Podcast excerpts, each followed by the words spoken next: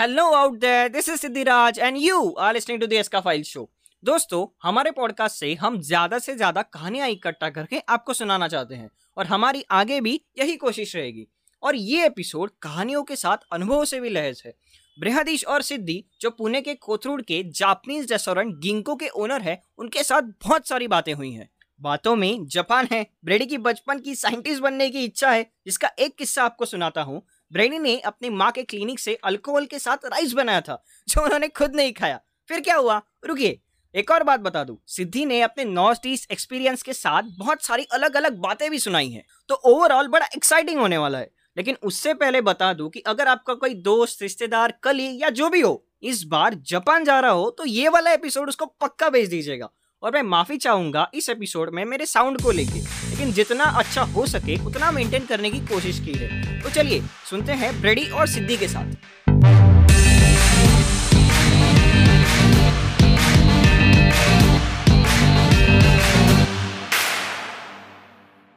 सो hello Siddhi, hello Brihadish, hello yeah.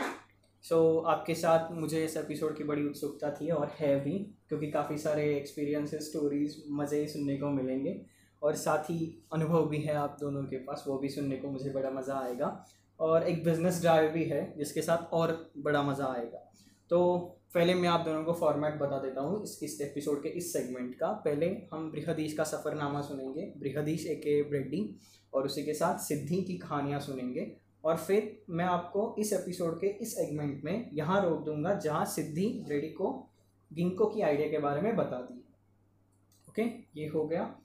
तर त्याआधी मी सांगू इच्छितो, पुणेकरांनो, जर तुम्ही मला ऐकत असाल आणि हा एपिसोड ऐकत असाल तर आपल्याच पुण्याच्या कोथरूडमध्ये एक ऑथेंटिक जापनीज रेस्टॉरंट आहे, अस्सल जापनीज रेस्टॉरंट, जिथे तुम्हाला जापनीज पद्धतीची पाककृती खायला मिळेल आणि नक्कीच तुम्ही ट्राय करायला काहीच हरकत नाही। उसी के साथ अगर आप पुणे में हो और तो पुणे के कोथरूड में एक ऑथेंटिक जापनीज रेस्टोरेंट है जिसका नाम है गिंको, जहां आपको जापनीज डिशेस और जापनीज क्यूजिन, इट्स कुजीन और क्यूजिन तो जापनीज क्यूजिन आपको खाने को मिलेगा। आप ट्राई ज़रूर कीजिएगा। तो चलिए, एक बात जो मुझे दोनों के बारे में अच्छी लगती है वो मैं बताना चाहूँगा। ब्रेडी, आपका जो मिनी आर्ट या फिर ग्रीटिंग्स है वो मुझे बहुत पसंद आते हैं, वो मैंने देखा थैंक यू। और इसी के साथ सिद्धि एक ऐसी व्यक्ति है जिनको बुक्स पढ़ना बहुत पसंद है और ट्रैवल करना भी बहुत पसंद है। तो चलिए शुरू करते हैं। Okay, how are you guys doing? Pretty good, very well right now, yeah very well. Okay, so Brady, आपसे शुरू करते हैं एक हल्के सवाल से। बृहदीश्वरम मंदिर और बृहदीश का क्या कनेक्शन है? तो तंजावर नाम, आप तंजावर जानते होंगे, बहुत सारे लोग जानते होंगे, साउथ इंडिया के तमिलनाडु प्रदेश में बृहदीश टेम्पल नाम का एक मंदिर है जो चोला डायनेस्टी के किंग ने स्थापित किया था।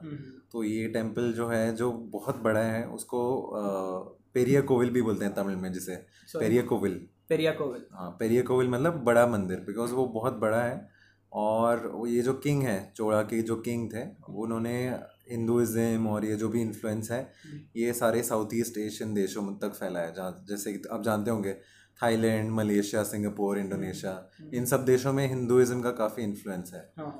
तो यही छोटी सी कहानी है। तो I am named after that temple, Brihadish. हाँ, बृहदीश, बृहद मतलब बड़ा, ईश मतलब ईश्वर, तो इन शॉर्ट महादेव मतलब शिव का एक और नाम है। ओके, और इसके साथ या तो इससे आगे मैं थोड़े कॉमन क्वेश्चंस पूछना चाहूँगा।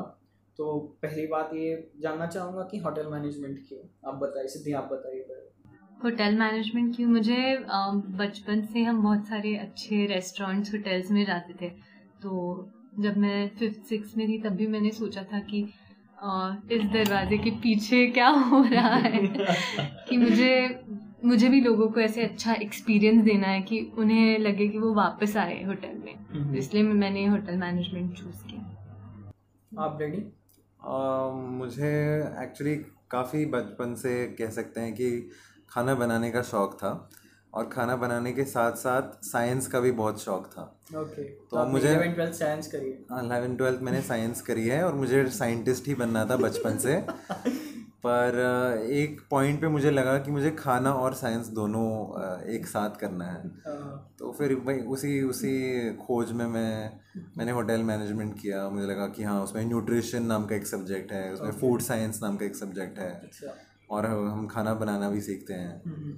तो बस सोच लिया, वहीं से होटल मैनेजमेंट कर लिया, और उसके आगे मुझे वही बनना था, एक शेफ़ बनना था जो साइंस ही अपने खाने में इंक्लूड करें। अच्छा, ना कि सिर्फ मतलब लोगों का सोचना होता है कि हाँ खाना बनाना मतलब बस चीज़ें डाल दी कढ़ाई में और खाना बन गया, बट उसके पीछे एक साइंस भी होता है। मतलब अच्छा। अगर तुम किसी चीज़ को इस टेम्परेचर पे हीट करते हो, हाँ, थोड़ा एसिड डाल के या फिर कुछ बेस डाल के हीट करते हो, तो उसका क्या फ़र्क पड़ता है उस पर, वो लोग यूजली सोचते नहीं खाना बनाने के बारे में।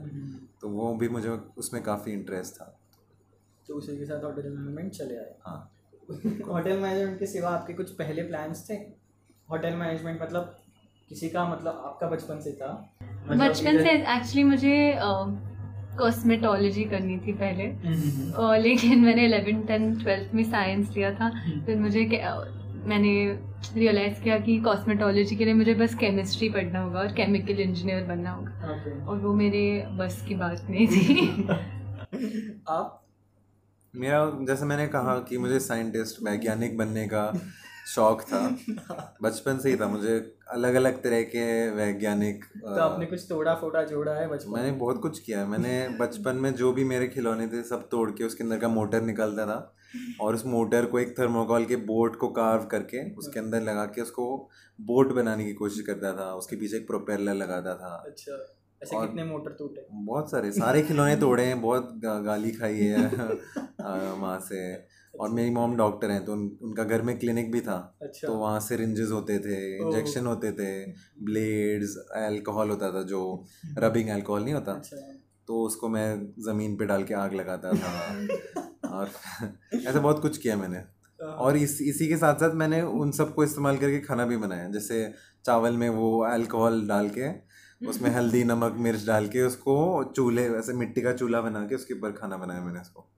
और फिर क्या हुआ? वो और फिर उस खाने को मैंने खाया नहीं, मैंने उसको पौधों को दिया, बोला कि पौधे खाएंगे मेरा खाना। पौधे कैसे हुए? बढ़ गए अच्छे से, वो पौधा मर गया उसके बाद। ओके, सो ये सवाल का जवाब कौन देना चाहेगा? आप दोनों में से डिसाइड कर लो, आप दोनों कैसे मिले? हम दोनों कॉलेज में मिले थे पहले, आई थिंक कॉलेज का पहला महीना ही चालू था, और हम दोनों को हम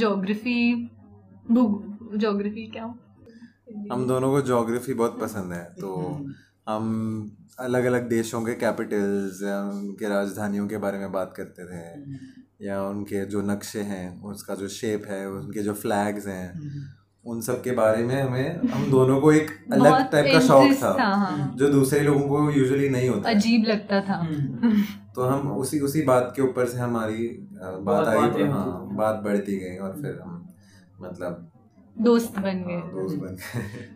और उसके सिवा ये आपका इनिशियल इम्प्रेशन और इंटरेक्शन क्या था सबसे पहला? मैं एक्चुअली काफ़ी अकेला रहता हूँ, या बात ज़्यादा नहीं करता लोगों के साथ। तो मैं एक ऐसे ही कॉलेज में अकेला बैठा था एक साइड में, और ये अपने एक मित्र के साथ बात कर रही थी, तो और मैं सबसे बहुत बात करती हूँ हमेशा। तो ये मेरे पास आई और मुझे बोला कि मतलब बात करने लग गई, तो मैं सोच रहा था कि क्या बात थी, वो मुझे ठीक से याद नहीं है, बट ऐसे ही कुछ पूछा कि अकेले क्यों बैठा है, क्या कर रहा है, ऐसा कुछ। तो उसके बाद बात होती रही। ये FY में था ना? हाँ, फर्स्ट ईयर में, 2015। अच्छा, हाँ, फिर बस वहीं से आगे बात चली गई। अच्छा, फिर ठीक है, हम आपकी तरफ आते हैं और आपकी और बातें जानने की कोशिश करते हैं। तो आप जापान और जापानी ट्रेडिशंस, कल्चर, उसके बारे में बहुत इंटरेस्ट रखते हैं। तो आप कैसे, मतलब इस जापानीज़ खेमे में आपकी दिलचस्पी कैसे बढ़ती गई, और जापानीज़ खेमे में कैसे आए आप? ये एकदम बहुत पहले की बात है, जब मैं शायद दूसरी कक्षा में था, तब मेरे जो नाना थे, नाना नहीं है वो पर नाना जैसे हैं, तो उन्होंने मुझे एक कॉइन कलेक्शन दिया था छोटा सा। उसके अंदर एक 10 येन का कॉइन था। 10 येन का कॉइन जापान में बहुत सालों से बनता आ रहा है, मतलब अब तक उनका डिज़ाइन बिल्कुल नहीं बदला है। तो वो कॉइन था, उसमें मलेशिया का 1 रिंगिट का कॉइन था, उसमें इसराइल का 1/2 शेकेल का एक कॉइन था। तो ऐसे अलग अलग देशों के अलग अलग करेंसीज उसमें थे। बट ये जो 10 येन का कॉइन था, 10 येन का कॉइन था, इससे मुझे बहुत दिलचस्पी हुई कि इसके पीछे जो मंदिर बना हुआ है, मंदिर का एफिजी जिसे कहते हैं, वो एफिजी बहुत डिटेल था। उसके जो छत पे जो टाइल्स होते हैं, वो एक एक टाइल उस पर एनग्रेव किया हुआ था।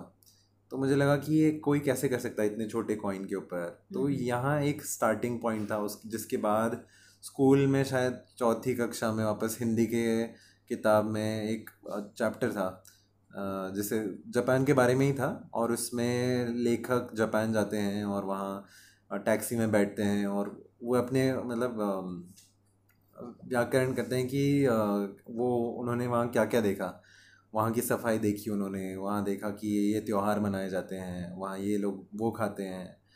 तो उससे वापस मेरी दिलचस्पी और जग उठी। उसके बाद धीरे धीरे आई थिंक 11th और 12th में मैंने फ़ैसला किया कि मैं जापनीज़ सीखूँगा, क्योंकि तभी के जूनियर कॉलेज में एक ऑप्शन था जापनीज़ सीखने का। तो 11th एंड 12th में मैंने जापनीज़ सीखनी शुरू की, लैंग्वेज, भाषा।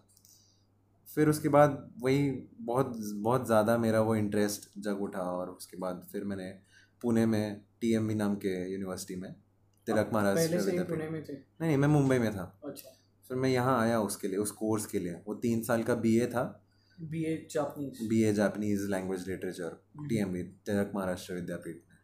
तो वहाँ मैंने वो और आगे पढ़ा, खुद से भी पढ़ा बीच में, जब मैं होटल मैनेजमेंट कर रहा था। तो होटल मैनेजमेंट कहाँ कर रहे थे? होटल मैनेजमेंट मैं मुंबई में कर रहा था। मंडे टू सैटरडे मैं मुंबई में पढ़ता था।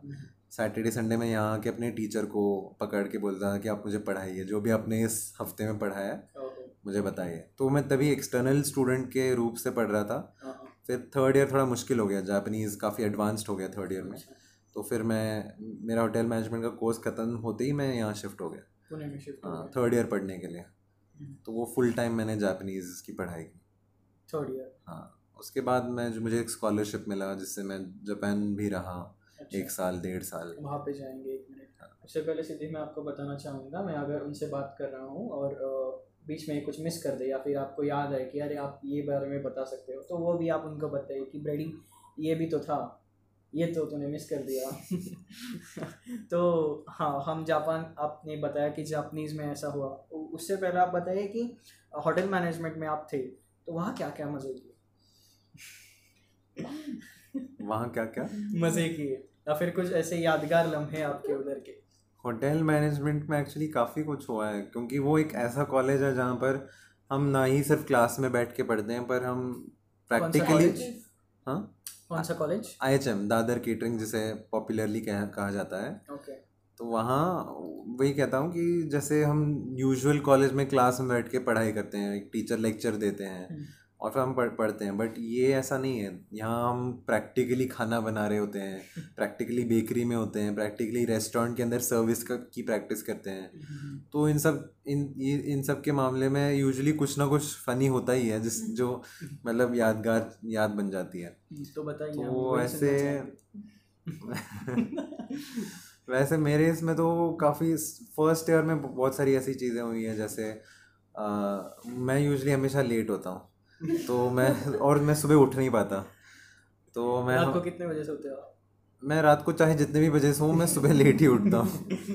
ऐसा कुछ है नहीं। और हमारा कॉलेज 8, 8:30 बजे शुरू होता था। और हमारा कॉलेज ऐसा था कि हमें रोज़ शेव करना पड़ता था। हमें कपड़े वो अलग अलग कपड़े पहनने पड़ते थे, जैसे शेफ़ का कपड़ा हो गया या ब्लैक एंड वाइट कपड़ा हो गया, ग्रूमिंग करना पड़ता था। तो ये सब करके अगर कॉलेज जाना है तो तुम्हें 6:30, 7 बजे उठना पड़ता था। और ये मेरी बस की कभी बात नहीं हुई, तो मैं हमेशा लेट जाता था और वो टीचर मुझे हमेशा बाहर ही खड़े करते थे। पर एक दिन उन्होंने बोल दिया कि अरे यार, ये मतलब ये भारी रहेगा अगर मैं ये करता रहूँगा। तो उन्हें बोला तू कितने भी बजे आ, पर तू अंदर आ जा।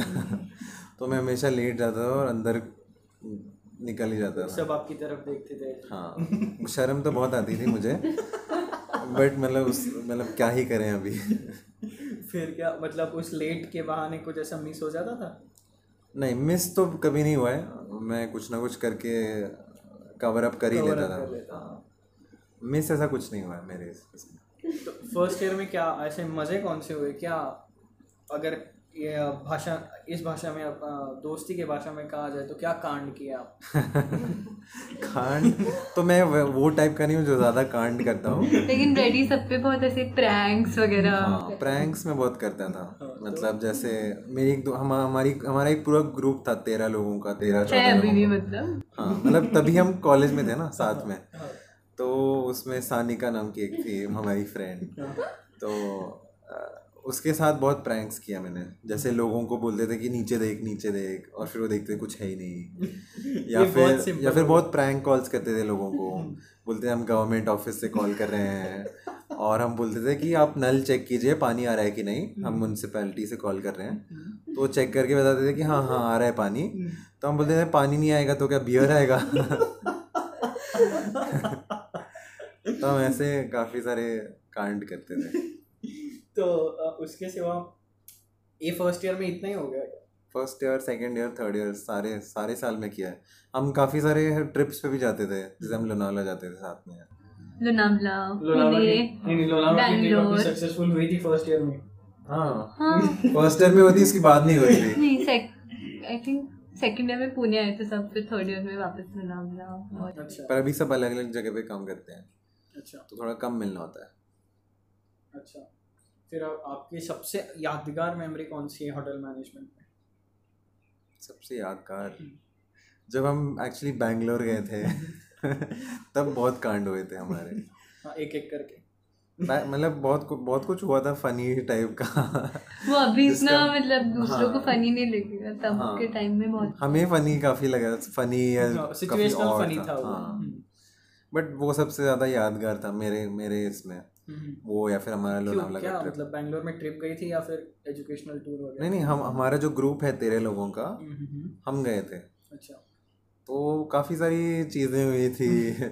जैसे अभी होता है ना कि ग्रुप में अगर 6 लड़के हैं और 6 लड़कियां भी हैं, तो एक दूसरे के साथ भावनाएं बढ़ जाती हैं। हाँ जी। तो ये आप एचएम में और फिर आपको आपके लिए जब वो ये भी आप कर रहे थे कि आप मुंबई में मंडे टू फ्राइडे आप मुंबई में थे, वो आपके लिए फीलिंग कैसी थी? मतलब क्या लगता था यार ये भी जा रहा है, वहाँ भी जा रहा हूँ वहाँ। ऑनेस्टली मैंने खुद से ये चूज़ किया था, ऐसा नहीं था कि मेरे माता पिता बोल रहे थे कि तुम ये करो। तो मेरे लिए तो ये मतलब जितना अच्छा हो सकता है उतना अच्छा ही था, मुझे तो मज़ा आता था। तो कभी ऐसा ख्याल नहीं आया यार ये बहुत हो रहा है या फिर ज़्यादा? ख्याल तो ऐसा नहीं आया, पर एक पॉइंट पे थर्ड ईयर में ऐसा था जब होटल मैनेजमेंट के कॉलेज में थोड़ा कॉम्प्रोमाइज़ हो रहा था मेरा। जैसे मैं प्रैक्टिकल्स नहीं जा पा रहा था, या फिर मैं ये जापानीज़ के एग्ज़ाम्स के वजह से वहाँ के एग्ज़ाम्स में थोड़ा मतलब इंटरनल असेसमेंट जिसे कहते हैं 20-20 मार्क्स के होते थे, उसमें मैं 1-2 बार फेल हो रहा था क्योंकि मैं जा ही नहीं पा रहा था उसके लिए। अच्छा, तो तभी मुझे हाँ लगा था कि मतलब अब क्या करें, मतलब दोनों एक साथ में सर पे ले लिया मैंने। पर वो मतलब एक शॉर्ट यही था कि मतलब मैं दोनों पे भी तो 100% नहीं कर सकता था तभी, पर मुझे वो फीलिंग आ रही थी मुझे दोनों में 100% करना है, पर वो हो नहीं रहा था, तभी लगा था थोड़ा। फिर आपने क्या किया? मतलब कुछ नहीं, उसी मतलब मैं ऐसा हूँ कि मतलब जो हो रहा है वो होने दो, अगर उसमें ज़्यादा कुछ कर नहीं सकते तो मतलब सोच के क्या फायदा है।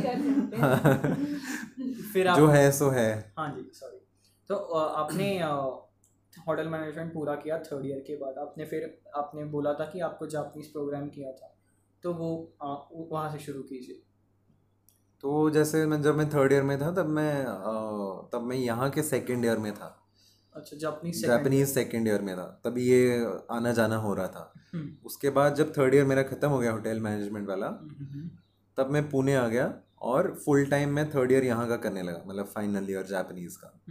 तो तभी मुझे ज़्यादा अच्छा लगा क्योंकि मैं रोज़ कॉलेज जाता था। हम एटलीस्ट 2-3 घंटे हमारे क्लासेस होते थे जापानीज़ के, और ना ही सिर्फ Japanese language but Japanese culture के भी होते थे, जोग्राफी, हिस्ट्री सब होता था उसमें, क्योंकि वो BA है पूरा। अच्छा, तो उसमें काफ़ी मुझे मज़ा आता था। TMV तिलक महाराष्ट्र विद्यापीठ। तो वहाँ पर मैं ऑल्सो मेरे 2-3 क्लासमेट्स थे, वो भी मुंबई के थे। अच्छा, तो उनका लंच वगैरह मैं बनाता था। मैं डब्बे बनाता था रोज़, तो रोज़ में एक एक स्टेट लेता था इंडिया का, जैसे एक आज बंगाल का खाना होगा, कल केरला का खाना होगा। तो इस तरह मैं खुद के लिए भी खाना बनाता था, क्योंकि अगर मैं सिर्फ खुद के लिए खाना बनाता हूँ तो ऐसा हो जाता है कि ठीक है यार आज चलो मन नहीं कर रहा, आज अंडा खा लेते हैं, आज मन नहीं कर रहा चलो कुछ खाते ही नहीं है, ऐसे रूममेट समय भी लेना सीख हुआ। तो इसी बहाने मैंने उन तीनों लड़कियों के लिए डब्बा बना बना कर। अच्छा, आपके रूममेट्स वो लड़कियां? रूममेट्स नहीं थे वो, मतलब क्लासमेट्स थे कॉलेज में। तो यही था, मतलब एक साल ऐसे मैंने यहाँ बिताया पुणे में। और हम सबको एक चांस मिलता है जापान जाने का। मोम्बुशो नाम का एक स्कॉलरशिप होता है, हर साल आता है, अलग अलग देशों में आता है। और जापान की जो गवर्नमेंट है, मिनिस्ट्री ऑफ एजुकेशन साइंस वगैरह, वो जापानीज़ एजुकेशन को प्रमोट करने के लिए हर साल एक बजट है उनका, जो वो इन स्टूडेंट्स पे खर्च करती हैं कि वो स्टूडेंट्स को इनवाइट करते हैं, फुल्ली फंडेड, आपको कुछ पैसा देना नहीं होता है। वो वहाँ आपको एक रिसर्च स्कॉलर के रूप में किसी भी यूनिवर्सिटी में एनरोल करते हैं। तो उस स्कॉलरशिप को गेट करने के लिए मैंने बहुत सारे क्या कहते हैं पापड़ बेले थे थर्ड ईयर में। मतलब मैं जिम भी जाता था तभी, हम क्लास भी जाते थे, और क्लास के बाद हम ये एक्स्ट्रा क्लास भी करते थे फॉर द स्कॉलरशिप। तो हमारे टीचर हमको बहुत रिगरस ट्रेनिंग देते थे, बहुत सारे एकदम जैसे जापानीज़ न्यूज़पेपर आर्टिकल्स हो गए या जापानीज़ एकदम नॉवेल्स हो गए, वो सब एकदम फास्ट रीडिंग करवाते थे। तो और फिर जापानीज़ में अगर आप जानते होंगे कांजी नाम का एक होता है अल्फ़ाबेट जैसा। अच्छा। वो 3,000-4,000 होते हैं ऑलमोस्ट। तो उन सबको याद करना, उन सबको कैसे लिखना होता है, वो याद होंगे। हाँ अभी याद है, पर अभी धीरे धीरे, जैसे वोकैबुलरी व्याकरण भी ऐसे होता है कि हम अब धीरे धीरे भूलते रहते हैं। अच्छा। कोई नए शब्द आपके दिमाग में आते हैं और कोई नए शब्द, मतलब जो पुराने शब्द हैं वो निकलते जाते हैं।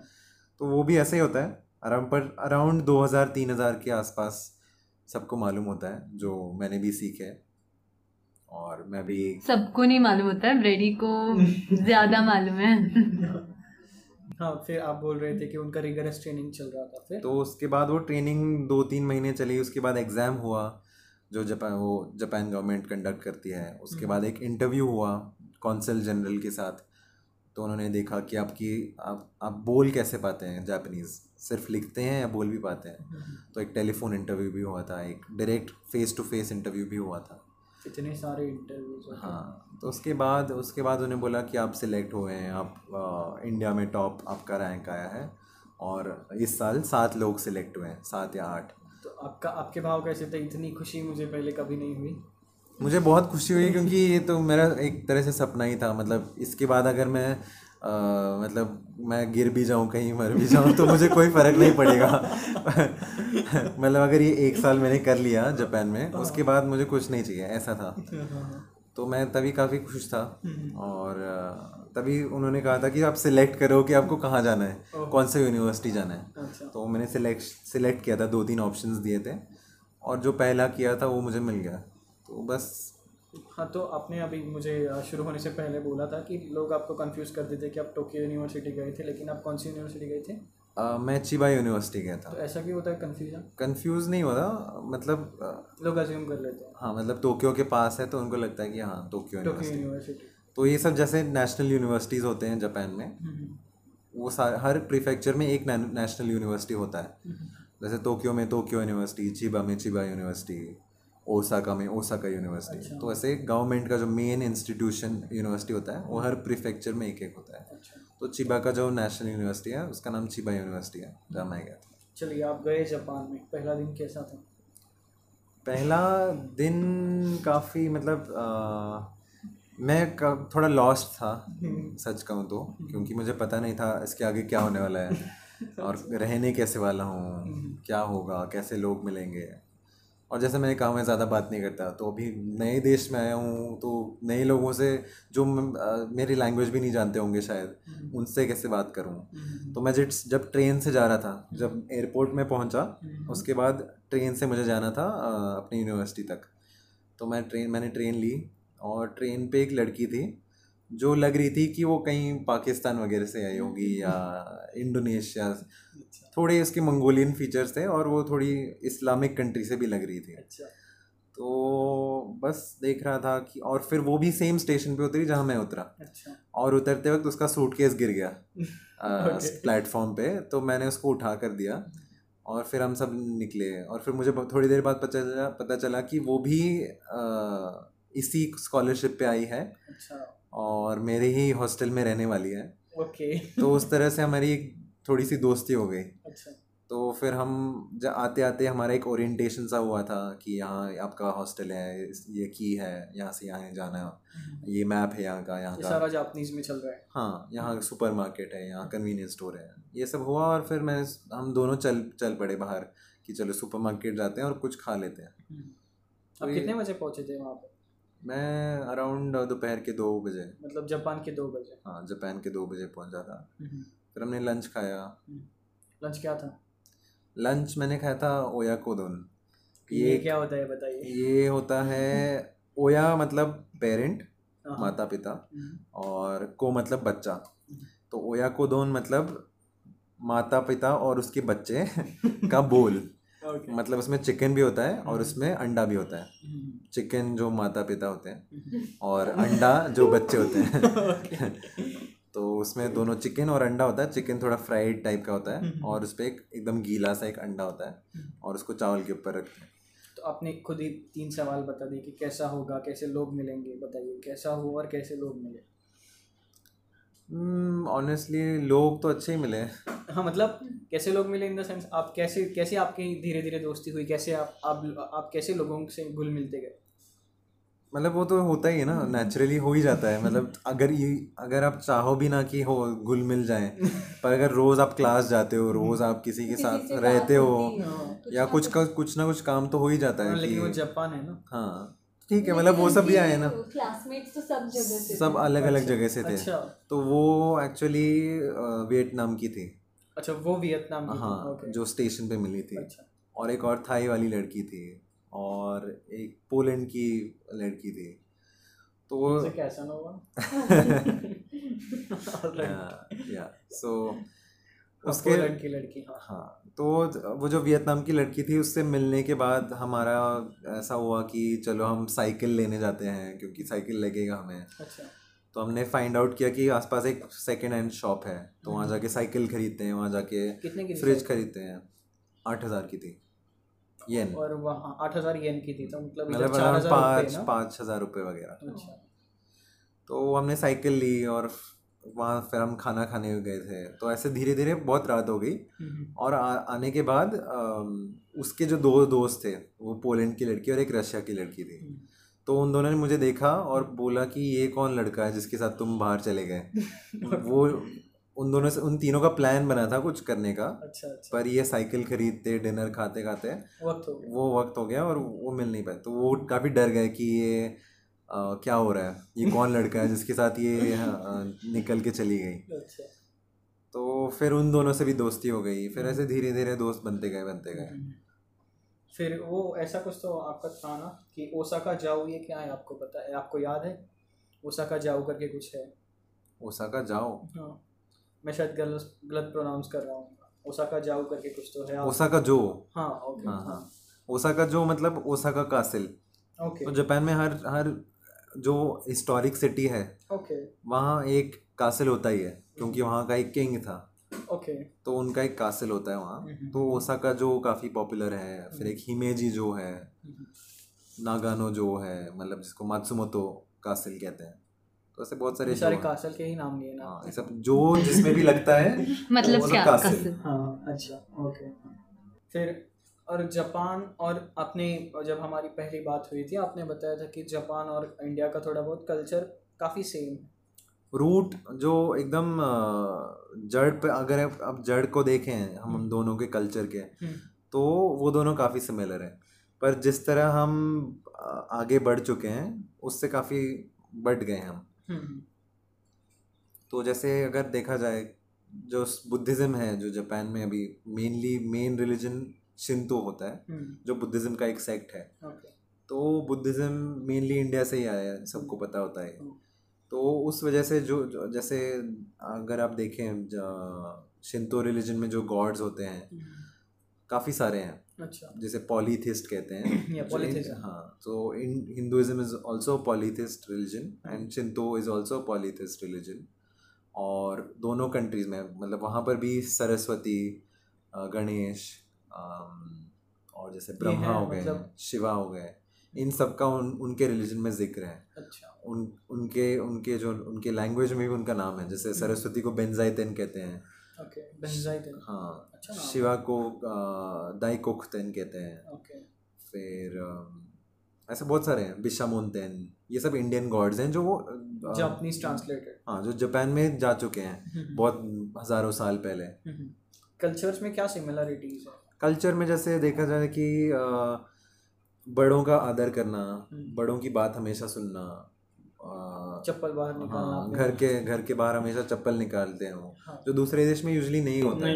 एशियन देशों में होता है, शायद वेस्ट में नहीं होता. और जैसे फीलियल प्लाइटी कहते हैं, वो वही होता है कि ये कन्फ्यूशियनिज्म में भी होता है, ये उनके शिंतोइज्म में भी होता है कि चाहे कितने भी वो मतलब आप पसंद ना हो, बट आपके बड़ों का आपको आदर करना चाहिए. अच्छा. आपके पिता ने अगर आपको बोला है कि आपको यही करना है तो आपको सुनना होता है. तो ये जो हम दोनों का बेस कल्चर है इंडिया में, वहाँ ये काफ़ी सिमिलर है. और जैसे दोनों काफ़ी पेट्रियार्कल कंट्रीज़ हैं. औरतों का यूजुअली ऐसा होता है कि औरतें घर पे रहकर खाना बनाती हैं, या फिर अब इंडिया में ऐसा नहीं है. वही मैं कह रहा हूँ, जो रूट स्टार्टिंग था वो दोनों का बहुत सिमिलर था, बट जिस तरह से हम आगे बढ़े हैं वो काफ़ी हम अलग अलग हो चुके हैं. आपके अनुभव के हिसाब से जापान में मतलब लीस्ट मतलब what is the amount of money required एक दिन के लिए? अगर देखा जाए मतलब हमारे इकोनॉमिक्स में मैंने पढ़ा था कि अगर आप रूरल इंडिया में रह रहे हो तो दिन मतलब कम से कम आपकी एक महीने की आय 2100 रुपये होनी चाहिए. तो वैसा या फिर वो 2100 रुपये महीने का हो गया, दिन के आपको शायद 100-200 लगेंगे. तो उस हिसाब से वापस जापान में रूरल एरिया और सिटी इन दोनों में काफ़ी अलग है. बट अगर एवरेज बताऊँ तो मुझे लगता था दिन का एटलीस्ट, अगर मैं कहीं ट्रैवल कर रहा हूँ तो मुझे दिन के 10,000 येन लगते थे. 10,000? हाँ. Okay. और अगर आप कहीं रहते हैं आपका तो आपको अराउंड एटलीस्ट दिन के 6-7 हज़ार येन तो लगेंगे. मतलब एटलीस्ट 5,000 रुपये लगेंगे, 4 से 5,000 रुपये आपको लगते हैं. इतना महंगा है? हाँ, काफ़ी महंगा है. क्योंकि मतलब आप ये रहने के साथ इंक्लूड करें. हाँ, मतलब रेंट हो गया. अच्छा, रेंट. हाँ, ठीक है, वो रेंट हो गया, लेकिन ये बस बोल रहे कि एक दिन का मतलब खाना पीना इतना. हाँ. अगर आप सिर्फ खाना पीना लें तो 3,000 येन तो लगेंगे दिन के. मतलब 2,000 रुपये दिन के 2,000 रुपये लगेंगे. क्योंकि ब्रेकफास्ट अगर कोई भी मील देखो जापान में एटलीस्ट 600 से 800 येन होता है. ओ, तो आप 3 मील ले लो और उसमें थोड़ा एडिशन यहाँ वहाँ हो जाता है कि ये खा लिया, वो खा लिया, ये पी लिया, एक बॉटल पानी का ले लिया, तो इसमें ही 3,000 हो गए. तो एक बॉटल कितने की है पानी की उधर? अब एटलीस्ट 100 येन की आती है.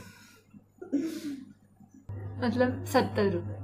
हाँ यार, वो भी है. 100 येन का एक कॉइन होता है. अच्छा. वही सबसे ज़्यादा यूज़ होता है. अच्छा. मतलब आप जेरोक्स करने चले जाओ या आप कोई भी छोटा सा मोटा सा चॉकलेट ले लो. अच्छा. 100 येन तो लगता ही है. 100 येन ऐसे से ख़त्म हो जाते हैं. Oh, okay. हाँ, तो आपने स्ट्रीट फूड का जिक्र किया, तो वहाँ का स्ट्रीट फूड कैसा है? वहाँ स्ट्रीट फूड नाम का कोई ज़्यादा कॉन्सेप्ट आजकल नहीं है, क्योंकि जापान की जो गवर्नमेंट है उनके जो रूल्स एंड रेगुलेशंस हैं उसमें काफ़ी तरह के जगह अलाउड नहीं है. जैसे आप स्ट्रीट पे कोई ठेला लेके नहीं चल सकते. अच्छा. या ऐसी चीज़ें अलाउड नहीं है और काफ़ी उसमें रूल्स एंड रेगुलेशंस हैं. तो स्ट्रीट फूड जो भी होता है वो मंदिर के जो सामने जो स्ट्रीट होते हैं उसमें स्ट्रीट फूड होता है. उसमें जैसे पर वो भी वेल एस्टेब्लिश दुकानें होती हैं जहाँ पर लोग सर्टिफाइड शेफ्स होते हैं, वही बनाते हैं खाना. अच्छा, और जो सालों सालों क्लिनलीनेस रखने के लिए गवर्नमेंट को पता होना चाहिए कि उनके किचन में क्या चल रहा है. अच्छा. तो अगर वो नहीं ट्रैक रख सकते तो वो दुकानें नहीं अलाउड होती हैं. तो सब बहुत पेपर पे ऑफिशियल है. पेपर पे ऑफिशियली उनके सारे लाइसेंसेस होते हैं, वो जाके अपना हेल्थ चेकअप भी करवाते हैं सब स्टार्ट करने से पहले. तो बहुत ज़्यादा स्ट्रिक्ट है उन्होंने. हाँ. तो और जापान का स्टेपल डाइट क्या है? जापान में स्टेपल राइस है. स्टेपल डाइट का अर्थ बता दीजिए. स्टेपल मतलब जो खाना जो रोज जिसके बिना लोगों का गुजारा नहीं होता, जिसको लोग अपना अन्न कहते हैं, मेन खाना रेगुलर, जैसे हम कहते हैं रोजी रोटी कहते हैं ना, तो रोटी हमारा स्टेपल हो गया, मतलब नॉर्थ इंडियंस का स्टेपल रोटी हो गई। तो वैसे ही उन स्टेपल वही होता है जिसके बिना गुजारा नहीं होता, जो खाना उन सबसे करीब होता है लोगों का। तो जापान का स्टेपल फूड एक मेनली राइस है, चावल और सी फूड, मछलियाँ और समंदर के अंदर मिलने वाले अनेक प्राणी या पौधे भी। अच्छा, सीवीड। हाँ, बिल्कुल। ये क्या होता है सीवीड? जो समंदर के अंदर पौधे पाए जाते हैं। अच्छा, उसको मतलब अम्ब्रेला टर्म है क्या वो? उसको अम्ब्रेला टर्म है सीवीड। तो उसमें सबसे आपने क्या क्या ट्राई किया है? मैंने तो सारे खाए हैं, उसमें काफ़ी सारे होते हैं अलग अलग प्रकार के, जैसे हिजिकी हो गया, नोरी जो सबको आजकल मालूम है। हिजिकी ज़्यादा कॉमन नहीं है, मैं आपको नोरी के बारे में बताता हूँ। नोरी जो सबको पता होता है आजकल, क्योंकि सुशी का जो ट्रेंड चल रहा है भारत में, उसमें सुशी के बाहर जो काला कलर का कागज़ टाइप का होता है, उसको नोरी कहते हैं। तो वो भी एक समंदर के अंदर पाया जाने वाला पौधा है, जिसे वो ऊपर निकाल कर ऐसे सुखाते हैं और उसको शीट में कन्वर्ट कर देते हैं। तो वो सुशी के बाहर यूज़ होती है, सुशी के अंदर भी यूज़ होती है। जापानीज लोगों को बहुत पसंद है, वो सिर्फ चावल और नोरी भी खा सकते हैं अगर कुछ ना हो उनके पास। तो ये नोरी हो गया, फिर वाका में होता है जो सूप में डाला जाता है, काफ़ी स्लिपरी होता है वो। फिर हिजी की जो मैं कह रहा था, वो सैलेड्स वगैरह में डालते हैं। तो एक छोटा सा काला धागा टाइप का होता है, और ऐसे काफ़ी सारे सी वीड्स हैं। एक कोम्बू नाम का है, जो भी बहुत जापानी लोगों के लिए बहुत महत्वपूर्ण है, जिसको वो दाशी नाम के एक सूप में डालते हैं। तो जैसे हमारे यहाँ क्या कहते हैं, हल्दी, नमक, मिर्च, ये काफ़ी मेन है, वैसे उनके खाने में कोम्बू ये काफ़ी महत्वपूर्ण है। इसके बिना जापानीज़ खाना बन ही नहीं पाता है। अच्छा, तो ये एक प्रकार का सी वीड ही है जो मेन सूप में एक मेन फ्लेवरिंग है। वो उबाल नहीं, कोम्बू सूप में उबालते पानी के साथ, कि उसका सारा फ्लेवर और स्वाद उसमें आ जाए। अच्छा, तो इसी के साथ एक आप कहाँ सीखे फिर, कहाँ से जापानीज खाना बनाना सीखे? मैं एक्चुअली मुझे इंटरेस्ट बहुत था 11th-12th में। तो मैं खुद अपने मन से जो मुझे लगता था कि ये होगा जापानीज़ खाना, या जापानीज़ खाना ऐसा होना चाहिए, वैसा कुछ बनाता था अपने इमेजिनेशन से। बट वो ऑब्वियसली वैसा नहीं है, बट धीरे धीरे ऑफकोर्स इंटरेस्ट होता है तो एक रास्ता भी मिल जाता है कुछ सीखने का। तो जब मैं जापान गया था तब 2-3 महीने की एक वेकेशन होती है, हारुयासुमी जिसे कहते हैं, जो स्प्रिंग ब्रेक कहते हैं इंग्लिश में। फिर से आप नाम बताइए। हो हारुयासुमी, ओके। हाँ, इसको स्प्रिंग ब्रेक कहते हैं इन शॉर्ट। जब चेरी ब्लॉसम का सीज़न होता है, अच्छा, तब 2-3 महीने स्प्रिंग ब्रेक मिलता है बच्चों को स्कूल से, कॉलेज से। तब मैंने सोचा था कि मैं एक इंटर्नशिप करूँगा एक जापानीज़ रेस्टोरेंट में। तो मैंने अप्लाई किया, एक बहुत फेमस रेस्टोरेंट है जो गए 140-150 साल से चला रहा है, जिसको किकुनोई, ये क्योतो में है। और जैसे होटल्स के स्टार्स होते हैं 5 स्टार्स 3 स्टार्स, वैसे ये मिशेलिन स्टार्स होता है रेस्टोरेंट के लिए, जिसका सबसे ऊंचा दर्जा 3 मिशेलिन स्टार्स होते हैं। तो वो 3 मिशेलिन स्टार भी था। और वहाँ के जो शेफ़ हैं, योशीहिरो मुरादा, वो काफ़ी उनकी एज हो चुकी है अभी, पर वो बहुत सालों से वो चलाए आ रहे हैं उसको। तो उनका जो आइडियोलॉजी है, उनका जो खाना बनाने का तरीका है, वो मैंने सीखा। जापानीज़ खाने का जो एसेंस है, जो जापानीज़ खाने में होना ही चाहिए, असल जापानीज़। हाँ, असल जापानीज़ खाना। और इसमें क्या चीज़ें कर सकते हैं या क्या चीज़ें नहीं की जानी चाहिए, अच्छा, या क्या गलत है, ये मैंने वहाँ से सीखा। अच्छा, फिर आप उधर से आगे सीखते गए, उस एक इंटर्नशिप की बदौलत आप इतना सारा आप सब सीख, उसके वजह से मुझे एक क्या कहते हैं, एक रास्ता मिल गया कि हाँ, मतलब एक किक स्टार्ट मिल गया कि हाँ, मुझे इस रास्ते पे जाना है या ये सीखना है। तो वही था। अच्छा, अगर आप अगर ये ऐसा स्टूडेंट या फिर कोई सुन रहा है जो जापान जाने वाला है, प्रिकॉशंस क्या क्या लेनी चाहिए, क्या नहीं करना है? जापान एक काफ़ी क्लोज सा देश है, वो बहुत सालों से एक आइलैंड रहा है देश। आइलैंड देश यूजुअली ऐसे होते हैं जहाँ पर ट्रेड या जो भी है वो काफ़ी लेट शुरू हुआ था, शिप्स की वजह से। वो जैसे कॉन्टिनेंटल देश होते हैं इंडिया वगैरह, यहाँ से लोग चल के भी आ सकते हैं, वहाँ लोग चल के नहीं जा पाते। अच्छा। तो उनका डेवलपमेंट काफ़ी अलग तरह से हुआ है, उनका सोच विचार काफ़ी अलग है, उनका बोलने का तरीका, उनका बर्ताव करने का तरीका काफ़ी अलग है। तो वो एक ऐसे टाइप के लोग हैं जो ज़्यादा बात करना पसंद नहीं करते बाहर स्ट्रेंजर्स के साथ। वो काफ़ी, उनके मैनर्स, उनके पोलाइटनेस, ये पूरे जग में जाना जाता है उनके बारे में। हाँ, उनका पंक्चुअलिटी, उनका एकदम क्या कहते हैं प्रिसिजन, डिटेल के बारे में उनका ध्यान बहुत होता है। तो ये तो अगर मैं कहूँ कोई चीज़ जो नहीं करनी चाहिए जब आप जापान जाओ, तो ये है कि आप एकदम फ्रीली, जो भी मजाक उड़ाना है या कुछ बोलना है तो आप एकदम फ्रीली ना बोलें। आप थोड़ा सोचें कि सामने वाले को मेरे बोलने से कैसा लगेगा, या मेरे ये करने से सामने वाले को कैसा लगेगा, और अगर उसका आंसर ये है कि उनको शायद अच्छा ना लगे तो आप वो ना करें तो ही बेहतर है। या तो यही मेन चीज़ है जो जापान में। ये आपने कैसे सीखा कि ये नहीं करना है? ये मैंने एक्चुअली मैंने कॉलेज में ही सीखा, जब हमारा कोर्स हो रहा था उसी में सीखा। मैंने कोई गलती करके नहीं सीखा फॉर्चुनेटली। बट काफ़ी टाइम ऐसा होता है कि जैसे आप कोई आईटी कंपनी में इंसान काम कर रहा है, उसने जापानीज़ सीखी नहीं होती, फिर भी उसका एक बिजनेस ट्रिप होता है जापान जाने के लिए, तो उस तरह के लोग यूजली ये मिस्टेक कर बैठते हैं कि कुछ ऐसा करते हैं जो जापानीज़ लोग के लिए रूड होता है, जापानीज़ लोग के लिए अनएक्सेप्टेबल होता है। और जैसे ये हो गया कि आप एस्केलेटर पे जा रहे हो तो जापानीज़ लोग सब एक तरफ खड़े होते हैं। Okay. या तो लेफ़्ट की तरफ खड़े होते हैं और या फिर राइट की तरफ खड़े होते हैं, और एक बाकी का जो साइड है वो खुला छोड़ते हैं, क्योंकि अगर किसी को रश हो, किसी को जल्दी हो, किसी को ट्रेन पकड़नी है तो वो उस खाली रास्ते से भाग के ऊपर जा सकें। तो जापान एक ऐसा देश है जहाँ पर लोग हमेशा दूसरों के बारे में सोचते हैं कि मेरे ये करने से अगर दूसरों को तकलीफ़ होगी तो मैं यह नहीं करूँगा। तो हर चीज़ में यही होता है। अगर आप पब्लिक टॉयलेट में जाएं तो लोग जो टिश्यू पेपर यूज़ करते हैं उससे वो टॉयलेट सीट क्लीन करके, उसको फ्लश करके, जो टॉयलेट रोल का शीट होता है, जो रोल रखा होता है, उसको ट्रायंगल में फोल्ड करके भी जाते हैं, ताकि अगले वाले को पता हो कि ये फ्रेश टू यूज़ है। बहुत अच्छा लगा। अगर आप रेस्टोरेंट भी जाएँ तो वहाँ लोग क्लियरेंस आपको करके देंगे, वेटर पे नहीं छोड़ेंगे वो, मतलब खुद के प्लेट। अगर मैंने यहाँ कुछ सॉस गिरा दिया है, कुछ सॉस गिरा दिया अपने टेबल पे, तो वो टिश्यू पेपर लेके उसको पोंछ के सब प्लेट समेट के एक जगह रख देंगे और फिर आपको देंगे।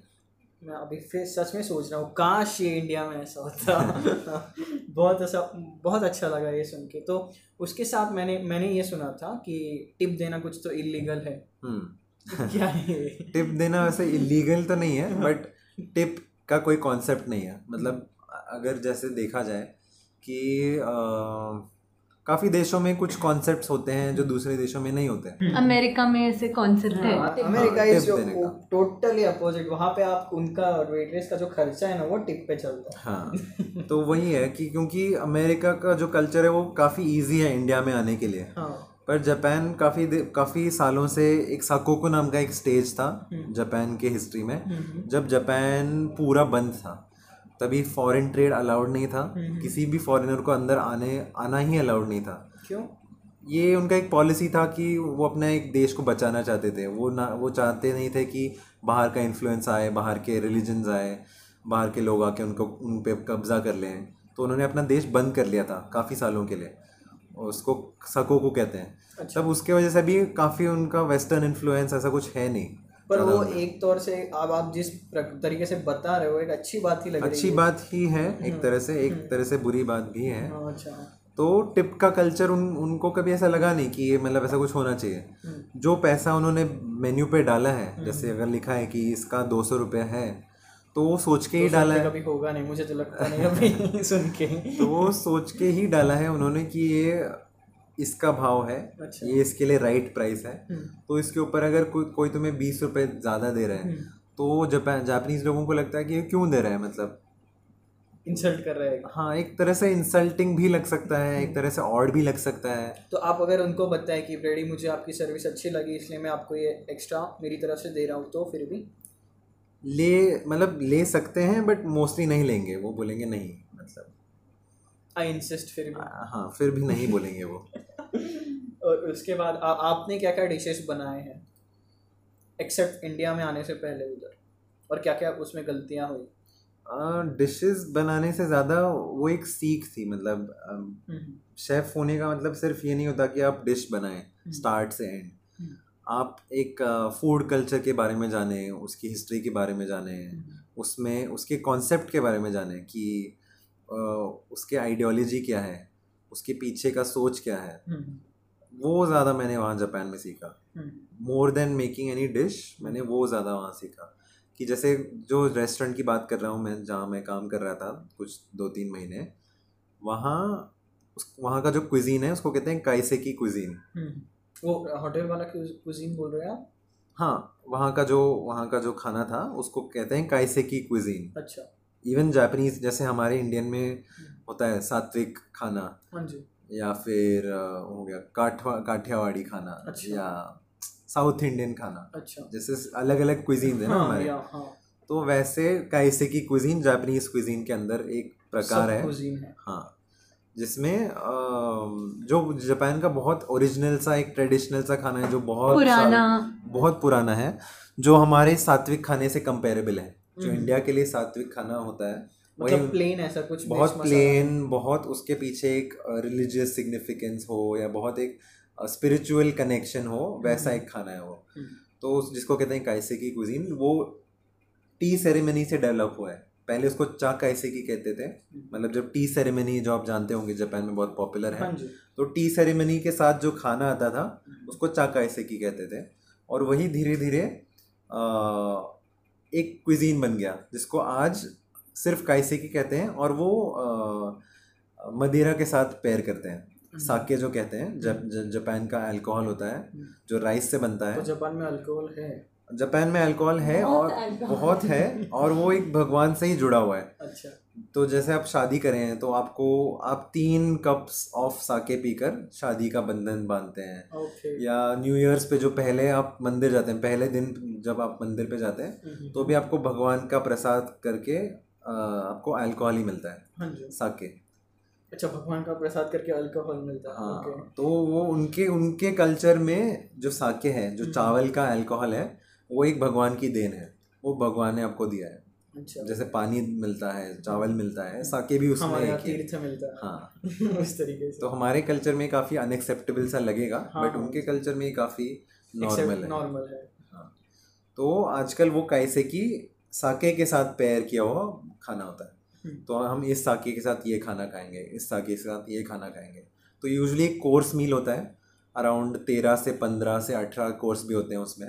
सो स्टार्टिंग में आपको एक स्टार्टर टाइप का एक कोर्स मिलता है, फिर आपको एक सूप टाइप का मिलता है।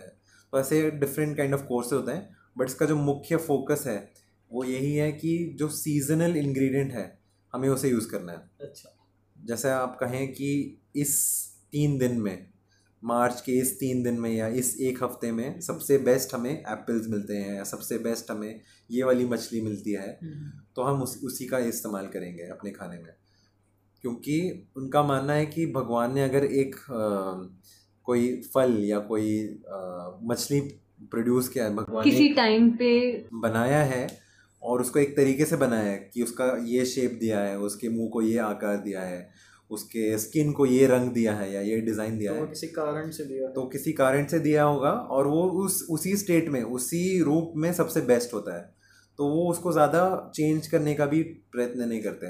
जैसे हम हमारे इंडियन खाने में क्या होता है, हमें मसाला डालने हैं, हमें प्याज, अदरक, लहसुन वगैरह का इस्तेमाल करके उसका स्वाद बहुत बढ़ाना है, पर उनके खाने में ऐसा नहीं है। उनके खाने में उनका यही मानना है कि भगवान ने जिस रूप में दिया है उसी रूप में वो सबसे बेहतर है, तो हम उसमें ज़्यादा बदलाव नहीं लाएंगे, हम उसको ज़्यादा काट कूट कर उसका खीमा नहीं बना कर नहीं खाएंगे उसको। हम जितना कम हो सके उतना उसको हाथ लगा कर उसको खाएंगे। वो ये वो आपने जो बताया वो कुजीन है। हाँ, kaiseki cuisine. In general Japanese cuisine में भी यही आइडियोलॉजी है कि हमें उसको ज़्यादा बदलना नहीं है, जिस रूप में मिला है उसी रूप में हमें उसको कंज्यूम करना है। तो साथ ही स्पाइसेस का क्या हाल चाल है उधर? स्पाइसेस वही इंडिया जितने स्पाइसेस किसी भी देश में आप नहीं देख सकेंगे। पर बाकी देशों में भी जैसे इंग्लैंड हो गया, स्पेन हो गया, इन सब में स्पाइसेस हैं क्योंकि इनका हमारे साथ ट्रेड रहा हुआ है और इन सब देशों में काफ़ी ट्रेड हुआ है पास्ट में। बट जैसे मैंने कहा जापान में वो साकोकू का चल रहा था, वो एक आइलैंड कंट्री भी है, तो उनमें ये स्पाइस का कल्चर ज़्यादा आया नहीं बहुत लेट तक, तो काफ़ी सालों से उनको पता ही नहीं थी कि स्पाइस नाम की एक चीज़ होती है, स्पाइस होता क्या है, स्पाइस को इस्तेमाल कैसे करते हैं, तो उनके कुजीन में वो है ही नहीं टू स्टार्ट विथ।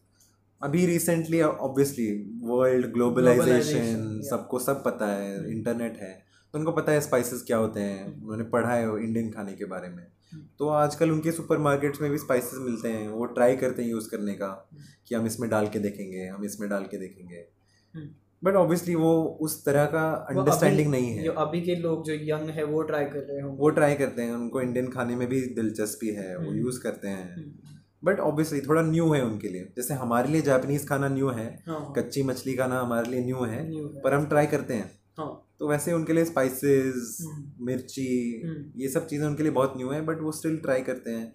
धीरे धीरे वो सीन बदल रहा है। एक और बहुत इंटरेस्टिंग सी चीज़ है जो इंडियंस को शायद क्या कहते हैं, रासना है। हाँ, रासना है कि वो उनको कोरिएंडर, धनिया बिल्कुल पसंद नहीं बहुत लोगों को। ओह, क्यों?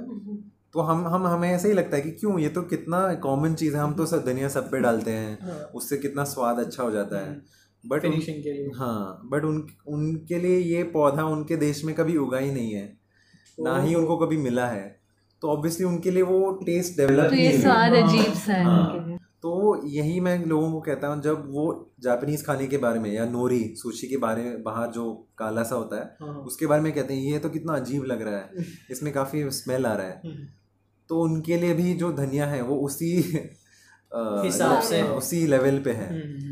तो जैसे उनको धनिया नहीं पसंद आता, बट हमारे लिए वो ऐसा है कि शॉकिंग है कि कैसे पसंद नहीं आ सकता, क्योंकि वो बहुत नॉर्मल हो गया।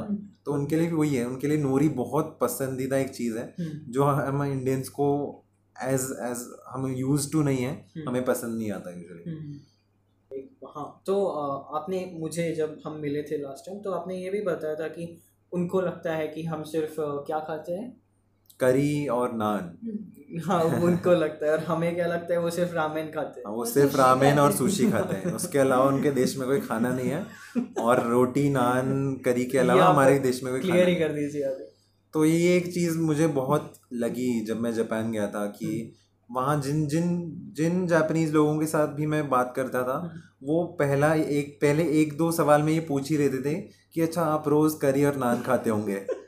तो ये मुझे एक तरह से लगा कि अरे यार, इंडिया में इतनी वैरायटी है खाने की, इतना सब कुछ, हमारे डाइवर्सिटी हमारे ग्रेन्स में, हमारे मीट में, हमारे क्लाइमेट में, पर उनको सिर्फ यही एक चीज़ पता है कि हम करी और नान खाते हैं। करी कौन सी करी मतलब? तो वही उनके लिए कुछ भी ऐसे ग्रेवी टाइप उनके लिए, ना ही सिर्फ ग्रेवी, बट वो अगर तुम ड्राई सा कुछ भी बना दो, जैसे खीमा बना दो तो उसको भी वो करी ही बोलते हैं। अगर तुमने वो सूखी भाजी बनाई बटाटा और कॉलीफ्लावर की, उसको भी वो करी ही बोलते हैं। अच्छा।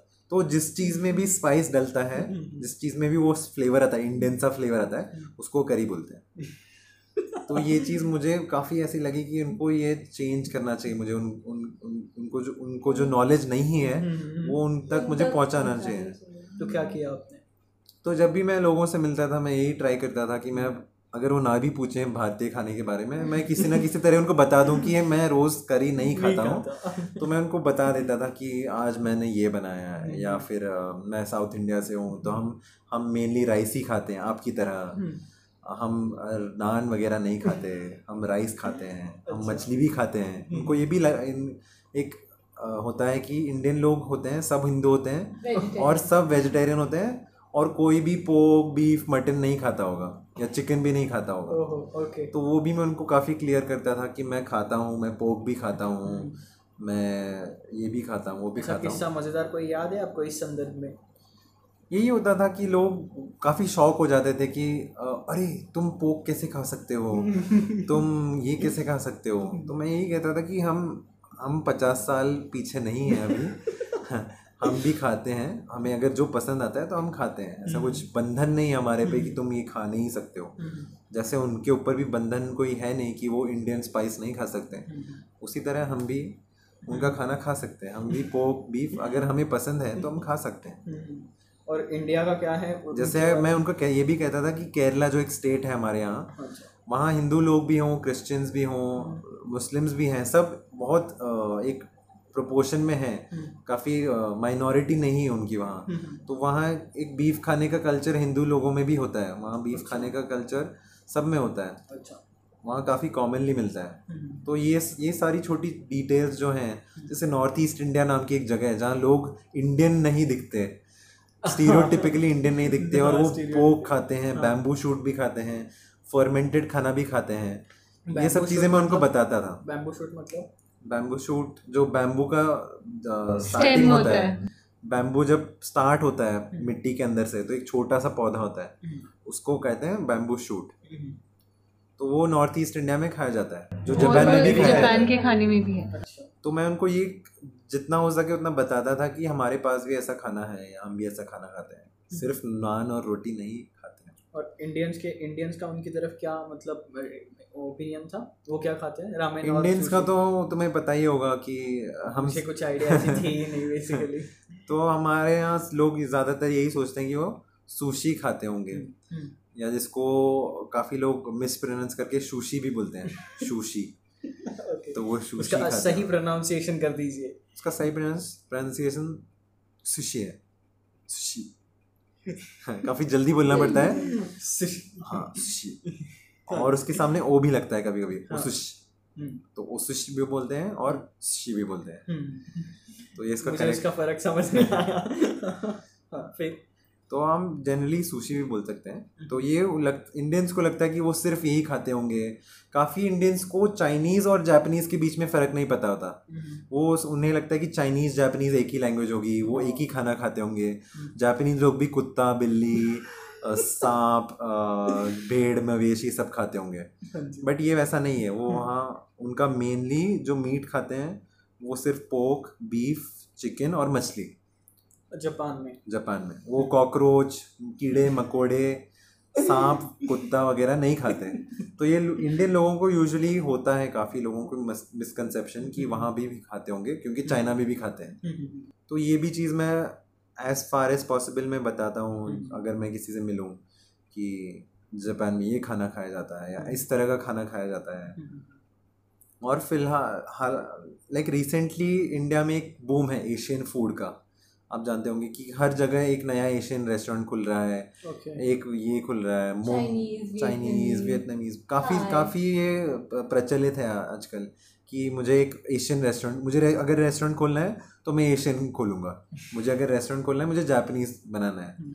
बट इसमें एक प्रॉब्लम है कि जो ये बनाते हैं खाना, उन्हें खुद पता नहीं होता कि जापानीज़ खाने में क्या है, क्या नहीं है, क्या करना अलाउड है, क्या करना सही नहीं है। और वो वही जो मैं अपने 11th-12th में कर रहा था, जो मेरा इमेजिनेशन था कि जापानीज़ खाना क्या होना चाहिए, मैं वही बनाता था और उसको जापानीज़ कहता था।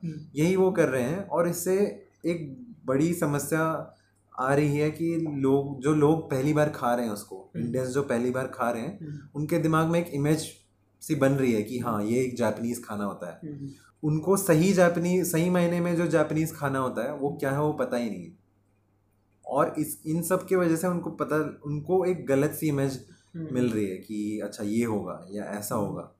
तो ये सबसे बड़ी प्रॉब्लम है मुझे लगता है इस मिसकंसेप्शन को दूर करने में कि जापानीज़ लोग सिर्फ सुशी खाते होंगे। बट आज अगर तुम किसी जापानीज़ रेस्टोरेंट में जाओ तो वहाँ मेनली सुशी होगा, उसके अंदर शायद कोई तीखा सा एक सॉस हो जाएगा, उसमें चिकन भी डालेंगे, आजकल हरी चटनी भी मैं मजाक नहीं कर रहा हूँ, ये मैंने 2-3 जगह देखा भी है कि वो सुशी के अंदर हरी चटनी, इमली की चटनी डालते हैं, चिकन डालते हैं। ये गलत है। हाँ, एक तरह से नहीं, जो वहाँ होना चाहिए वो नहीं है। और अगर आप ऐसा खाना बना भी रहे हो तो आपका फ़र्ज़ बनता है कि आप लोगों को बताएं कि ये मेरा एक इंस्पिरेशन है, मैंने जापानीज़ खाने से इंस्पिरेशन लेके बनाया है, नहीं है। ये आपका बताना ज़रूरी है, क्योंकि आप एक गलत इन्फॉर्मेशन फैला रहे हो इस ये करके। तो आप इमेजिन कीजिए, अगर मैं आपको एक एग्जांपल दूं कि जापान में कोई जापानीज़ इंसान इंडियन खाना बना रहा है, मतलब बोल रहा है कि मैं इंडियन खाना बना रहा हूँ, और वो बोलता है कि मैं दाल तड़का बना रहा हूँ।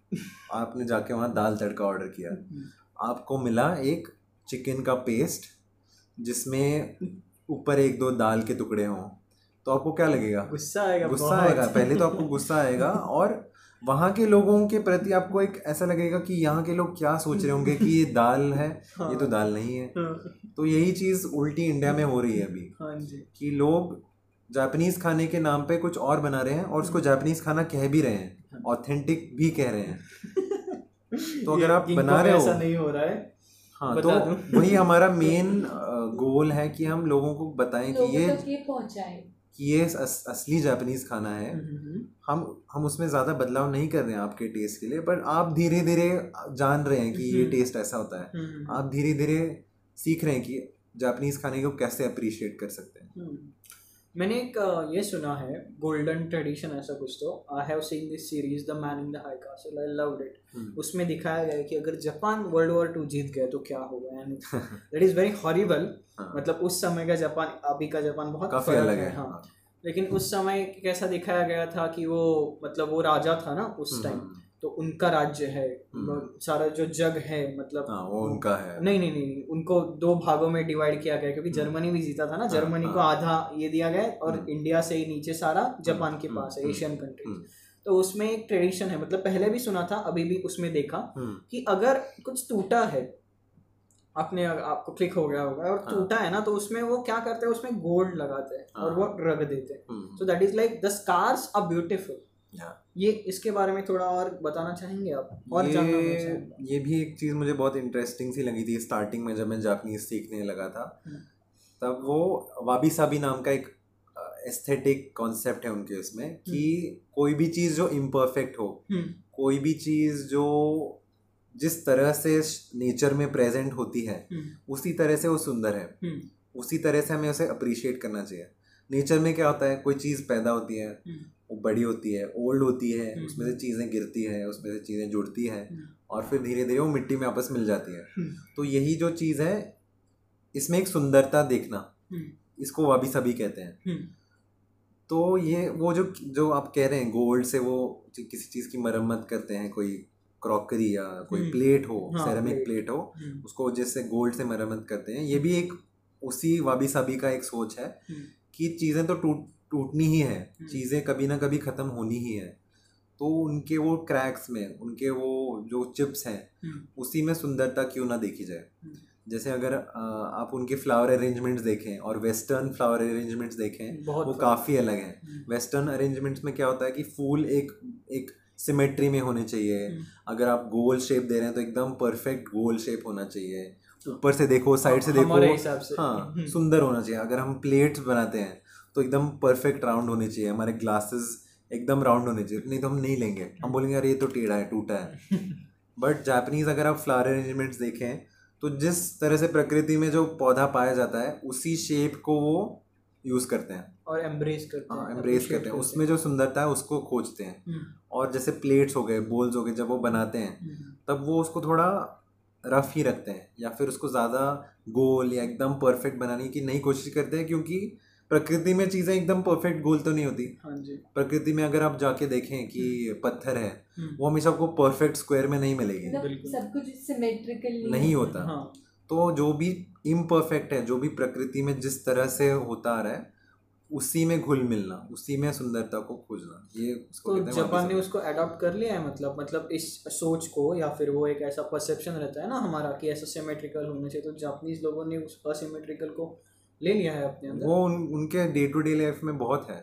जैसे आप उनके जो भी आर्ट वर्क देखें, या उनके कोई पेंटिंग्स देखें, या उनके प्लेट्स देखें, बोल्स, ग्लासेस, फ्लावर अरेंजमेंट्स, वो यूजुअली ऐसे परफेक्ट नहीं होते हैं और वो उसमें ही सुंदरता देखते हैं।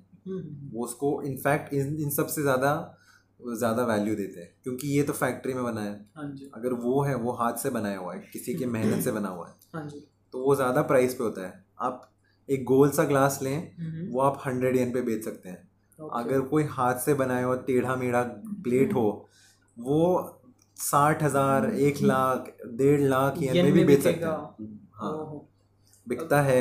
Business opportunity people.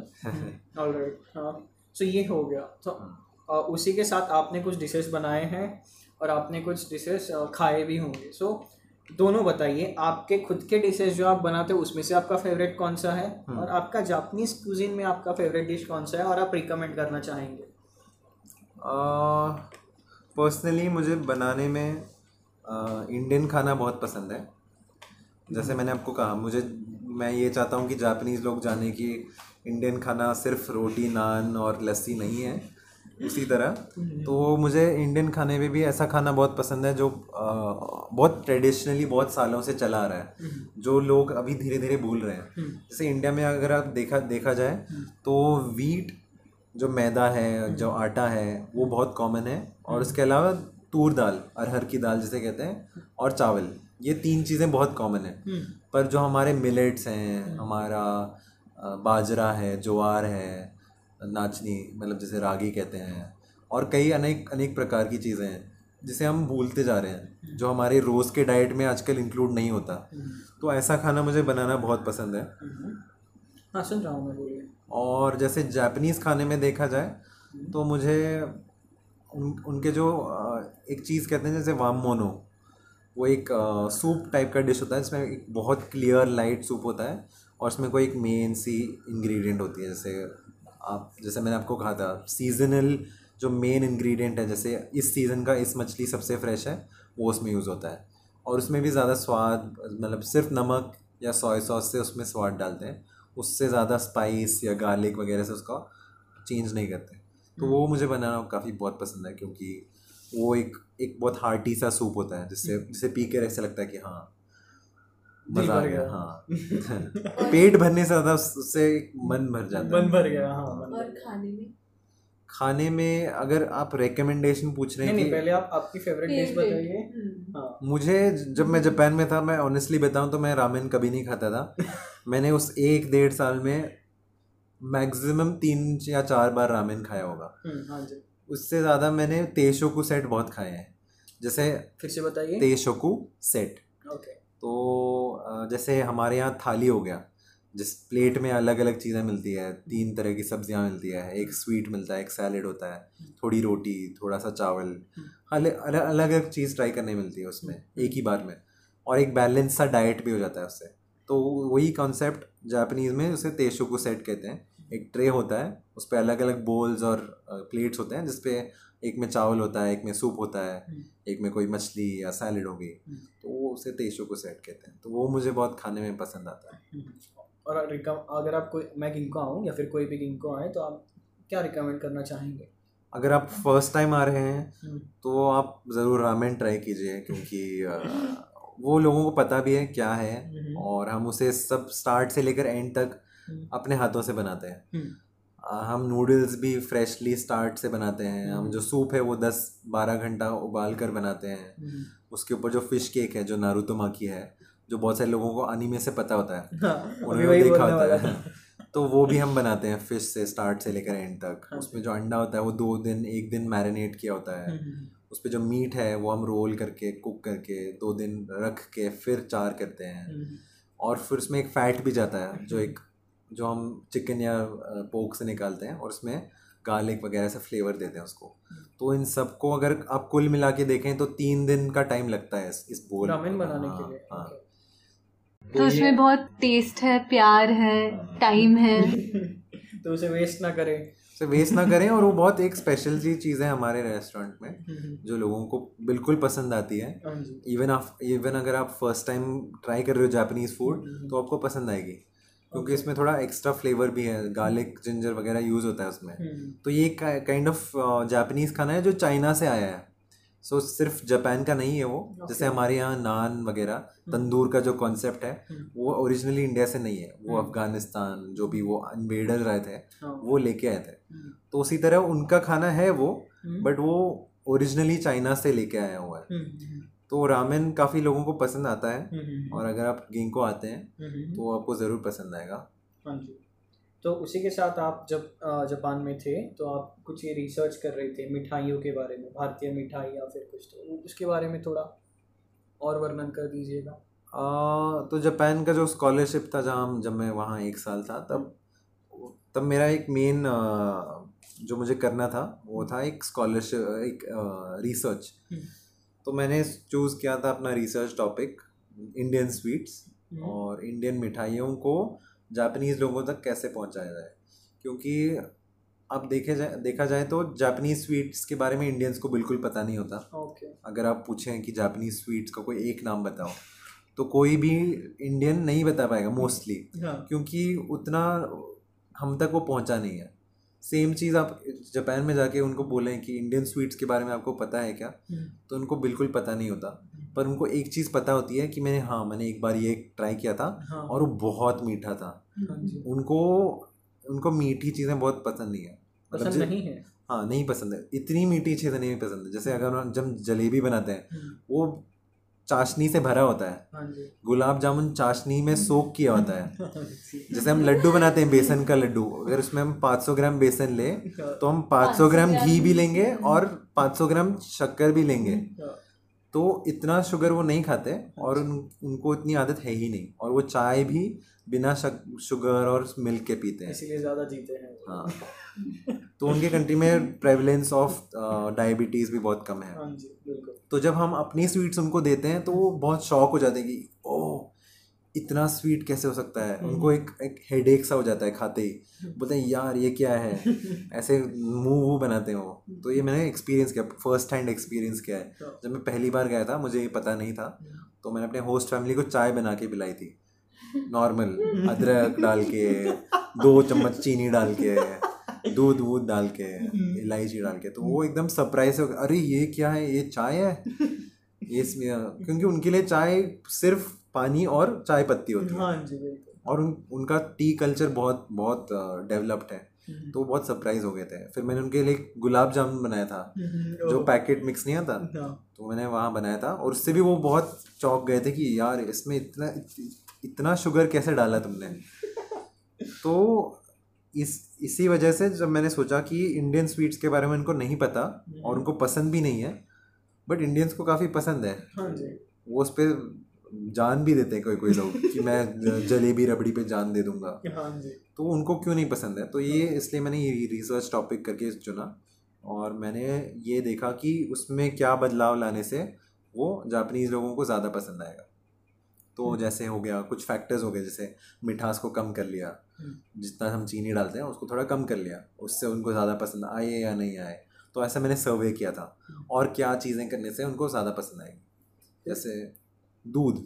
फिर क्या हुआ, मतलब आपने ट्राई करके देखा वो? हाँ, मैंने ट्राई किया। मैंने अराउंड 5-6 स्वीट्स बनाए और उनमें थोड़ी थोड़ी चीज़ें बदली। जैसे मैंने एक गुलाब जामुन बनाया जिसमें शुगर कम था, नहीं कहा वो नहीं बनाया। तो गुलाब जामुन मैंने एक बनाया जिसमें कम शुगर था। एक गुलाब जामुन मैंने बनाया जिसे मैंने कोकोनट ऑयल में फ्राई किया था, एक को सोयाबीन ऑयल में फ्राई किया था। कोई गुलाब जामुन मैंने बनाया जिसमें खोया, मावा जिसे कहते हैं, वो था, और एक मैंने बनाया जिसमें तोफू था। एक गुलाब जामुन मैंने ऐसे बनाया जिसमें कार्डमम था, और एक गुलाब जामुन बनाया जिसमें कार्डमम, आपको दूसरा शब्द पता है कार्डमम के लिए? इलायची। हाँ, और एक ऐसा बनाया जिसमें मैंने ऑरेंज का पील डाला। तो ऐसे अलग अलग मैंने ट्राई किए, टेम्परेचर से खेला, शुगर के लेवल से खेला, और देखा कि क्या उनकी लाइकिंग है, क्या चीज़ें उन्हें पसंद आती है और क्या नहीं आती है। तो यही फाइंडिंग थी कि उन्हें ज़्यादा डेयरी प्रोडक्ट पसंद नहीं है, क्योंकि जापान में बहुत सालों से उनके ट्रेडिशनल खाने में दूध का कोई भी जिक्र नहीं है, ना ही दूध का कोई इस्तेमाल किया जाता है। तो दूध, दही, चीज़, बटर, ये उनके खाने में बिल्कुल नहीं है। तो अगर हम इसको अपने डेजर्ट्स में यूज़ करते हैं तो उनको पसंद आने के चांसेस कम है। अगर हम शुगर 50% से 20% तक कम कर देते हैं तो उनको स्वीट्स बहुत पसंद आती हैं। तो मैंने गुलाब जामुन जिसमें 50 ग्राम के बजाय 20 ग्राम डाला था, वो उनको बहुत पसंद आई थी। और जो अगर कोकोनट ऑयल में फ्राई किया जाए या कोकोनट का फ्लेवर आता है, वो उनको पसंद आता है। सिट्रस फ्लेवर उनको बहुत पसंद आता है। तो अगर जो नागपुर की वो है ना, क्या है, संतरा बर्फी, वो उनको पसंद आने के चांसेस बहुत हैं, अगर उसमें शुगर कम कर दें तो। तो ये मेरा एक रिसर्च था। अच्छा, और एक आप फिलहाल आपके अभी थोड़े अभी प्रेजेंट में आते हैं, आपके ब्राउनीज कैसे बन रहे हैं अभी? ब्राउनीज तो मैं नहीं बना रहा हूँ अभी, नहीं बना रहे अभी, नहीं बनाता मैं अभी। आपने मुझे बोला अभी कि पहले ब्राउनीज अच्छे थे। हाँ। अच्छे थे इनिशियली जब आपने बनाए थे। हाँ। Question mark. I mean brownies ऐसा कुछ है नहीं। मैं पहले केक ट्योरविया नाम का एक ब्रांड करता था, घर से बनाता था मैं वो केक्स का, कस्टमाइज्ड केक्स है। तो जब सिद्धि और मैं कॉलेज में थे सेकंड ईयर थर्ड ईयर में, तब मैं बनाता था। तो किसी को एक बॉटल शेप में केक चाहिए, किसी को एक डॉग के शेप में केक चाहिए, किसी को कोई एक बीच पे एक नंगी औरत का चाहिए, तो वो भी मैं बनाता था। तो वो कस्टमाइज्ड केक्स का था, तभी वो कॉलेज में मैं घर से ही करता था। मतलब इधर पुणे में या फिर? नहीं, मुंबई में जब मैं रहता था। अच्छा, तो आप तिरामिसू भी बनाते हो राइट? हाँ, तिरामिसू राइट। हाँ, तो उससे मुझे एक इंसिडेंट याद आता है। मतलब मेरा एक इंस्टाग्राम पर एक दोस्त है, वो उसका नाम है शर्वल। तो उसको मतलब जब भी वो आस्क मी एनी क्वेश्चन या फिर ऐसा कुछ डालती है, तो उसको फॉर श्योर ये क्वेश्चन आने हैं कि can we go on a date, आप क्या आपके घर में हाथ मांगने आऊँ, इस तरीके के क्वेश्चन। तो उसमें एक बार उसने डाला था कि मुझे तिरामिसू बहुत पसंद है, तो और जो तिरामिसू बनाएगा वो उसको डेट या फिर कुछ तो मिलेगा, उस टाइप का उसने बताया था। तो उसके आगे उसने लिखा था, अब मुझे नहीं पता कि तिरामिसू का क्या हाल होने वाला है, if you know what I mean. तो मैंने उसको रिप्लाई दिया था कि बेचारा वो तिरामिसू अभी क्या होगा उसका। दैट वाज अ सीन वो that happened, so it was good. आप सिद्धि मुझे एक बात बताइए, क्यूकम्बर फ्लेवर का लेज आपको कहाँ से मिला? मैंने चाइना में ट्राई किया था एक्चुअली, वहाँ पे बहुत अजीब अजीब फ्लेवर्स के लेज थे। बताइए। और अभी रिसेंटली मैंने यूरोप में ट्राई किया रोस्ट चिकन फ्लेवर्ड लेज। हाँ, वो एक्चुअली टेस्टी था। मतलब हमारे इधर जो पाइनएप्पल बारबेक्यू फ्लेवर मिलता है ना, उससे मिलजुल रहा था। कौन सा? Roast chicken flavour. Cucumber Lay's कैसे था, मतलब आपकी इनिशियल रिएक्शन भी बताइए और मैं डिस्क्राइब नहीं कर सकती। क्यूकम्बर को सोख के और पानी में नींबू और नमक डाल के, मतलब टेस्टी सा था, ऐसे फ्रेश। वो एक रिसेंट अभी एक फ्लेवर आया है बालाजी का कोई, तो उस टाइप का होगा शायद, आई एम नॉट, वो याद नहीं मुझे फ्लेवर, बालाजी का ही फ्लेवर है। और आपने जिक्र किया था कि आप कॉस्मेटोलॉजी में जाने वाली थी, कब ऐसा लगा कि कहीं कॉस्मेटोलॉजी हमारे बस की बात नहीं? कौन से स्टैंडर्ड में? 12th स्टैंडर्ड में। फिर आपने HM की राह कैसे पकड़ी? मुझे पहले से इंटरेस्ट था ही, लेकिन तब कॉस्मेटोलॉजी में बहुत ज़्यादा साइंस था। मुझे साइंस पसंद था, लेकिन आपने भी 11th 12th साइंस किया। हाँ, लेकिन मुझे उसमें मेरी लाइफ नहीं, मतलब करियर नहीं करना था साइंस में। हाँ जी। तो इसलिए होटल मैनेजमेंट अच्छा ऑप्शन लग रहा था मुझे तब। और उसी के साथ आपने मुझे बताया था जब हम मिले थे कि आप 9th तक दुबई में थे और उसके बाद आप पुणे में आए राइट? तो वो आपके एक ट्रांजिशन रहा होगा फॉर श्योर, दुबई के कल्चर, दुबई के ट्रेडिशंस, दुबई का खाना और यहाँ का खाना। हाँ। वो ट्रांजिशन आपके लिए कैसा? मैं बचपन से दुबई में थी और स्कूल में बहुत सारे अलग अलग फ्रेंड्स थे, डिफरेंट कल्चर्स के नेबर्स थे, बहुत सारा अलग सा खाना था। तो मेरा बचपन बहुत अच्छे से गुजरा वहाँ पे। और फिर 9th स्टैंडर्ड में मेरे पापा को यहाँ मूव होना था, तो मैं बहुत रोई चिल्लाई, क्योंकि 9th ऐसा टाइम रहता है कि हमारी लाइफ पूरी सेट रहती है ना। हाँ, दोस्त रहते हैं, सब कुछ, मतलब लाइफ किसी तरीके से जारी होती है। तो मैंने जो कुछ भी इमेजिन किया था वो एक हफ्ते में बदल गया।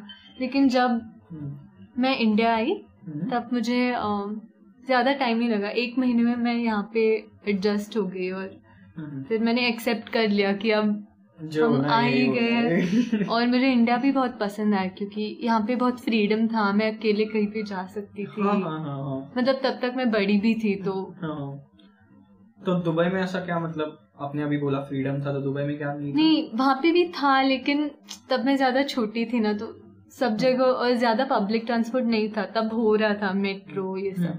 तो अकेले, दैट वाज व्हिच ईयर? 2008 में वहाँ पे मेट्रो था और हम 2011 में मूव हुए थे।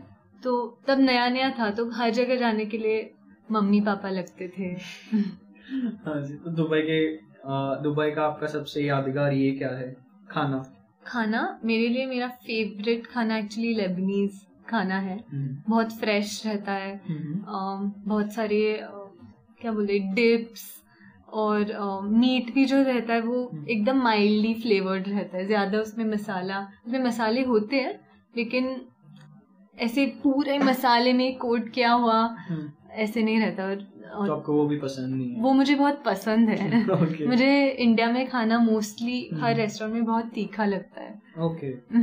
फिर भी अभी भी मुझे बहुत तीखा लगता है, मैं खा नहीं पाती। हमेशा मैं बोलती हूँ कि प्लीज कम तीखा लाइए। तो बटर चिकन ही खाइए ना। हाँ तो बटर चिकन तो पसंद ही है। और वो अभी ये जो उनका जो कुजीन है उसमें मेजर क्या होता है अरब में? अरब ही राइट दुबई? सो दुबई का मतलब यूएई का भी लोकल कुजीन है लेकिन वो सारे कंट्रीज का साधारण सिमिलर लाइक हम जैसे बोल सकते हैं इंडिया, बांग्लादेश, पाकिस्तान, कुछ न कुछ सिमिलैरिटीज, बहुत ज्यादा सिमिलैरिटीज हैं। सिमिलरली पूरे अरब फूड का ज्यादा मतलब सिमिलर है। वहाँ पे ज्यादा रेस्टोरेंट जो चलते हैं वो लेबनीज फूड के होते हैं, इजिप्शियन, मोरक्कन फूड के भी, सीरियन फूड, ये सब के भी रेस्टोरेंट्स हैं।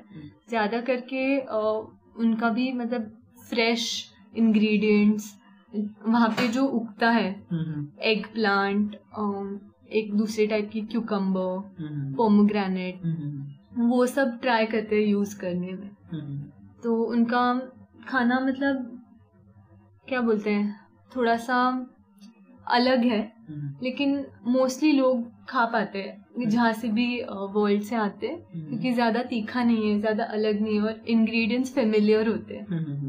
तो आपका सबसे फेवरेट फूड उनका उधर का? सबसे फेवरेट आई थिंक मुझे वहाँ पे ऐसे फलाफल शॉप्स रहते थे। फलाफल बहुत सुना है, ये फलाफल एक और अलग तरीके का फलाफल होता है क्या अरब में? नहीं, यहाँ पे भी आजकल मिलता है ऐसे फ्राइड तला हुआ ब्रेड, काबुली चना।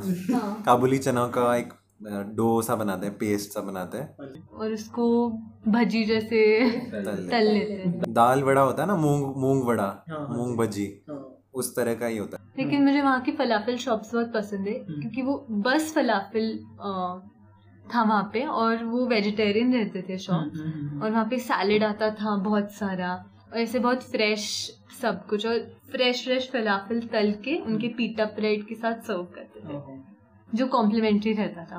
पीटा ब्रेड, सैलेड, आप जितना भी खाओ, बस फलाफल का आपको पैसा देना पड़ता था। कितने का था वो उस टाइम के हिसाब से? याद नहीं है मुझे लेकिन ऐसे अराउंड 10-15 दिरहम्स प्लेट। जो मैंने बेड़ी से सवाल किया मैंने वो आपसे भी करता हूँ, नौवीं तक क्या कांड किए? ऐसे मैं एक्चुअली एकदम सीधी सादी थी ज्यादा कांड नहीं किए मैं एकदम सरल बात पे चल रही थी, रूल्स फॉलो करके आराम से चलना है मोस्टली। हाँ जी, तो आपने बहुत आपका मैं मतलब इंस्टा देखा था तो आपने बहुत ट्रैवल किया है, आपने को देखा है ना, तो आपके ट्रैवल एक्सपीरियंसेस में से कुछ अच्छे जो आप बताना चाहेंगे आप? मेरे फैमिली में सबको ट्रैवल का बहुत शौक है तो मैं बचपन से हम हमेशा ट्रैवल करते थे, हर साल एक नए देश में और इंडिया में भी एक नई जगह, ऐसे हम हमेशा ट्रैवल करते थे। उससे मेरी आंखें बचपन से बहुत खुल गई कि मैंने देख लिया कि इस देश में ऐसे होता है, इस देश में ऐसे होता है। तो मेरे मन में ऐसे कुछ ऐसे फिक्स्ड नोशन नहीं थे कि लोगों को इंडियन तरीके से ही जीना है, या मैं बहुत ओपन थी पहले से तो मैं किसी से भी बात कर सकती थी, मैं लोगों के साथ इंटरेक्ट करती थी। आई थिंक ट्रैवल में मुझे गए हुए कंट्रीज में से टर्की मेरा one of the most favourite है और मुझे चाइना बहुत पसंद है। मैं जब चाइना में गई थी तो मुझे इंडिया से बहुत मिलजुल के मतलब सिमिलैरिटीज लगी कि उनका पॉपुलेशन बहुत है, लोगों की संख्या बड़ी है लेकिन फिर भी उन्होंने उनका जो प्रोग्रेस है वो हमसे कहीं बेहतर है। ऑफ कोर्स मैं नहीं बोल रही हूँ कि वो बहुत बेटर है हमसे ऐसे कुछ, बट कुछ चीजों में अच्छा है और कुछ चीजों में मतलब उनकी गवर्नमेंट और ये सब हमसे बहुत अलग है और उनका वे ऑफ रूल अलग है, लेकिन मुझे चाइना की कुछ चीजें बहुत पसंद आई। आप कौन से देश में ट्रैवल कर चुके हो? गिनाइए। ऐसे बहुत है लेकिन है मतलब 20 देश शायद, या उसमें से यादगार लम्हे। यादगार अभी रिसेंटली मेरी ट्रिप थी, फ्रांस में गई थी एक काम के रूप में, इवेंट मैनेजमेंट करने के लिए। तो मैं कान गई थी, साउथ ऑफ फ्रांस के कोस्ट लाइन पे। तो वो बहुत ही यादगार टाइम था क्योंकि मैंने सिंस मेरा इंटरेस्ट पूरा खाने पीने में है, मैंने बहुत सारी वाइन ट्राई की वहाँ पे क्योंकि फ्रांस ये फ्रेंच कोक डाइट कुछ तो फ्रेंच वाइन डाइट हाँ मतलब हम काम पे गए थे लेकिन जब भी हमें टाइम मिलता था हम एक नई वाइन सुपरमार्केट से लेके फ्रेंच वाइन ट्राई करते थे। तो मैं जो रीजन में गई थी वहाँ पे रोजे वाइन फेमस थी, तो लाइट पिंक कलर्ड जो वाइन रहती है तो वो बहुत ट्राई की। खाना ट्राई किया वहाँ का, खाना ज्यादा करके इटालियन फूड पे इन्फ्लुएंस था क्योंकि वो इटली के बहुत पास है, वहाँ पे ज्यादा करके पिज्जा पास्ता टाइप का खाना ज्यादा, मतलब वो इटली और फ्रांस का वो बॉर्डर के। उसके सिवा और कौन सा देश मतलब मैं गई हूँ लेकिन याद नहीं है। 20 देश ये मेरे फेवरेट कौन सा? हाँ ये मेरे फेवरेट अभी, लेकिन मुझे जापान जाना बहुत ही पेंडिंग है मेरा।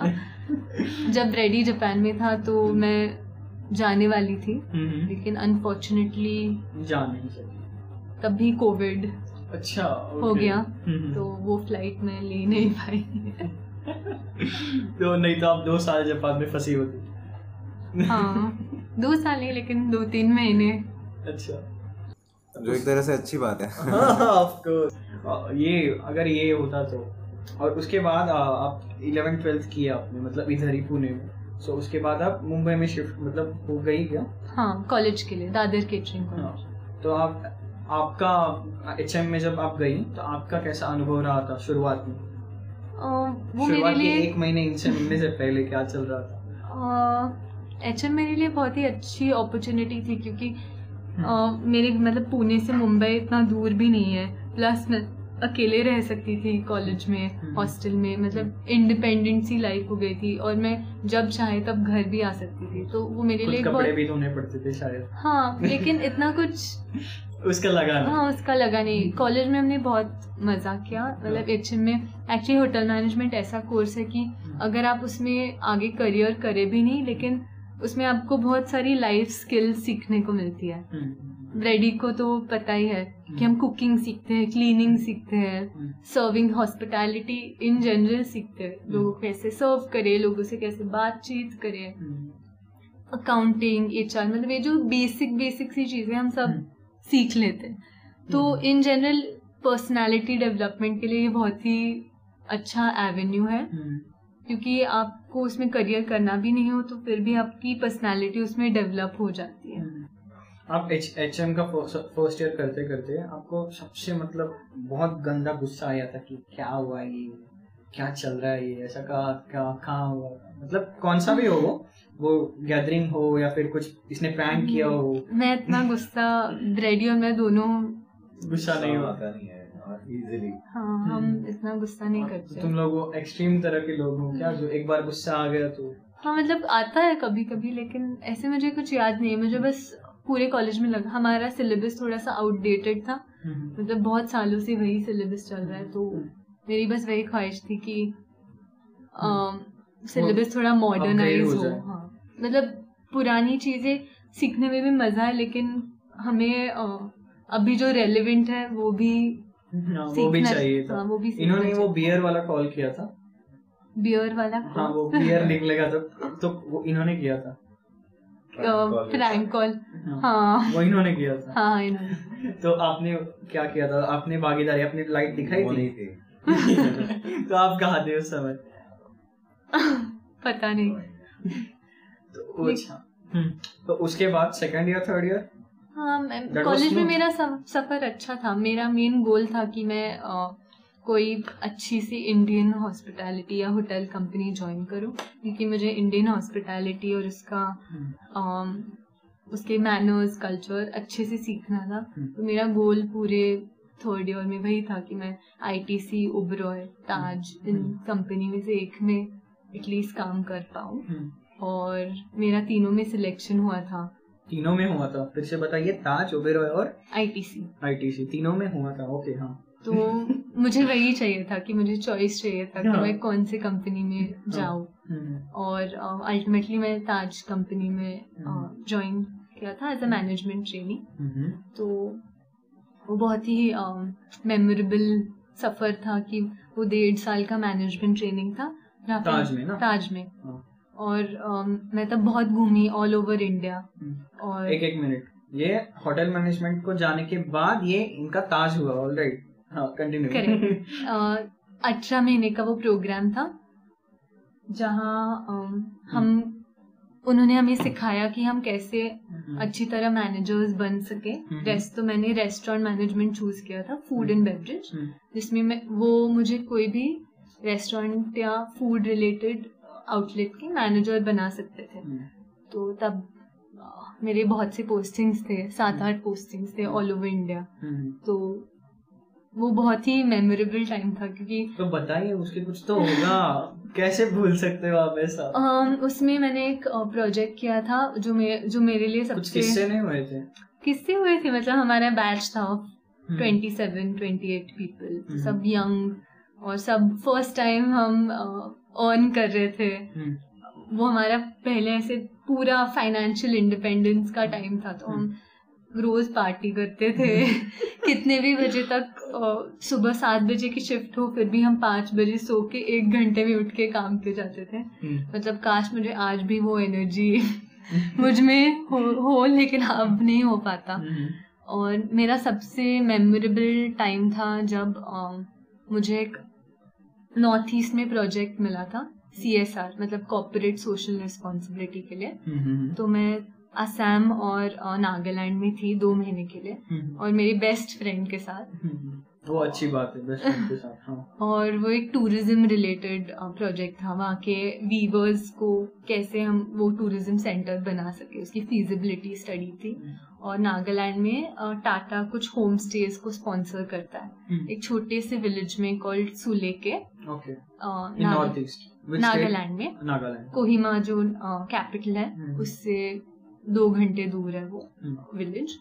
और वो एक बहुत प्रोग्रेसिव विलेज है कि वो प्लास्टिक फ्री है, वहाँ पे प्लास्टिक बैंड है, वहाँ के लोग बहुत मिलजुल के रहते। इंडिया में हो रहा है ये, हाँ इंडिया में। और वो बहुत ऐसे अलग जिस्म के लोग हैं और बहुत खुश रहते हैं। और वो वहाँ पे ट्रैकिंग पे जाते हैं, वो बहुत नेचुरल लाइफ लीड कर रहे हैं। मतलब हम एक होस्ट फैमिली के साथ रह रहे थे थोड़े दिन के लिए।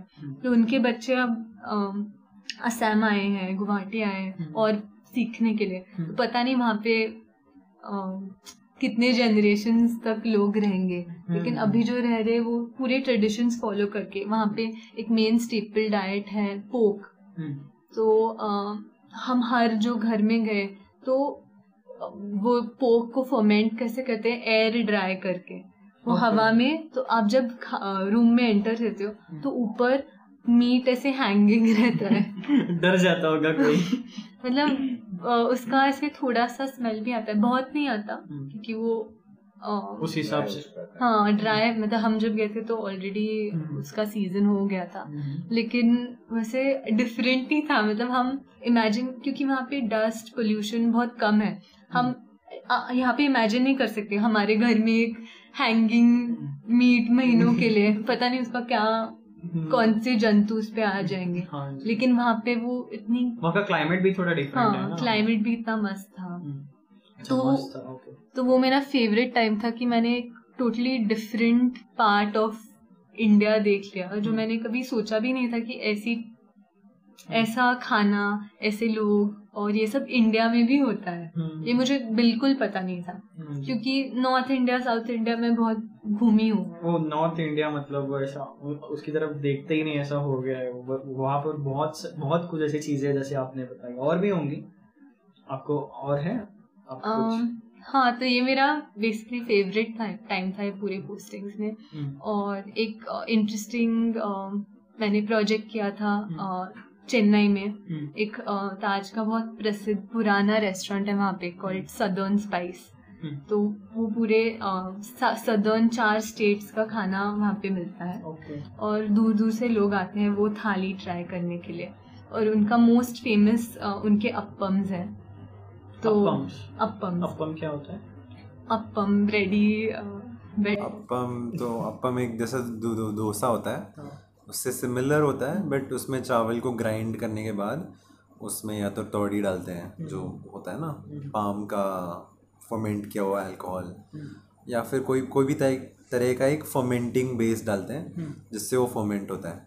यहीं पे वो डोसा से अलग है क्योंकि डोसा में उड़द दाल से वो फर्मेंट करते हैं और अप्पम में उसको ईस्ट या फिर वो ताड़ी वगैरह डाल के उसको फर्मेंट करके उसको एक अप्पम पैन में पकाते हैं। तो एक कढ़ाई जैसा होता है और उसमें डालने के बाद वो थोड़ा ऐसा कढ़ाई शेप का होता है, बोल शेप का। अच्छा, उसके बीच में वो अंडा भी डालते हैं कभी कभी।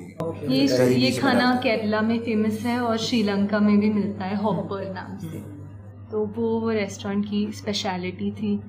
और ऐसे मैंने बहुत सारे अलग अलग रेस्टोरेंट्स में काम किया। मैं जब मेरा प्रोजेक्ट और मेरा पोस्टिंग फाइनली था एक क्लब में, एक बहुत एलीट बिजनेस क्लब जिसका नाम है चेम्बर्स। इंडिया का सबसे पहला ऐसे business, one of a kind business club है जहाँ पे पूरे वेल नोन सेलिब्रिटीज नहीं, मतलब इंडस्ट्रियलिस्ट और जो एकदम टॉप मैनेजर्स, मैनेजमेंट रिलेटेड लोग हैं उनको वहाँ पे मेंबरशिप है। कंपनीज मेंबरशिप लेती हैं और वहाँ पे एकदम उनके लिए top level VIP level service होती है। वो वहाँ पे आके पढ़ सकते हैं, ड्रिंक ले सकते हैं, किसी को होस्ट कर सकते हैं, मीटिंग कर सकते हैं किसी के साथ। तो एकदम महंगा सा क्लब है, उसकी मेंबरशिप मतलब एटलीस्ट 20 लाख की होती है।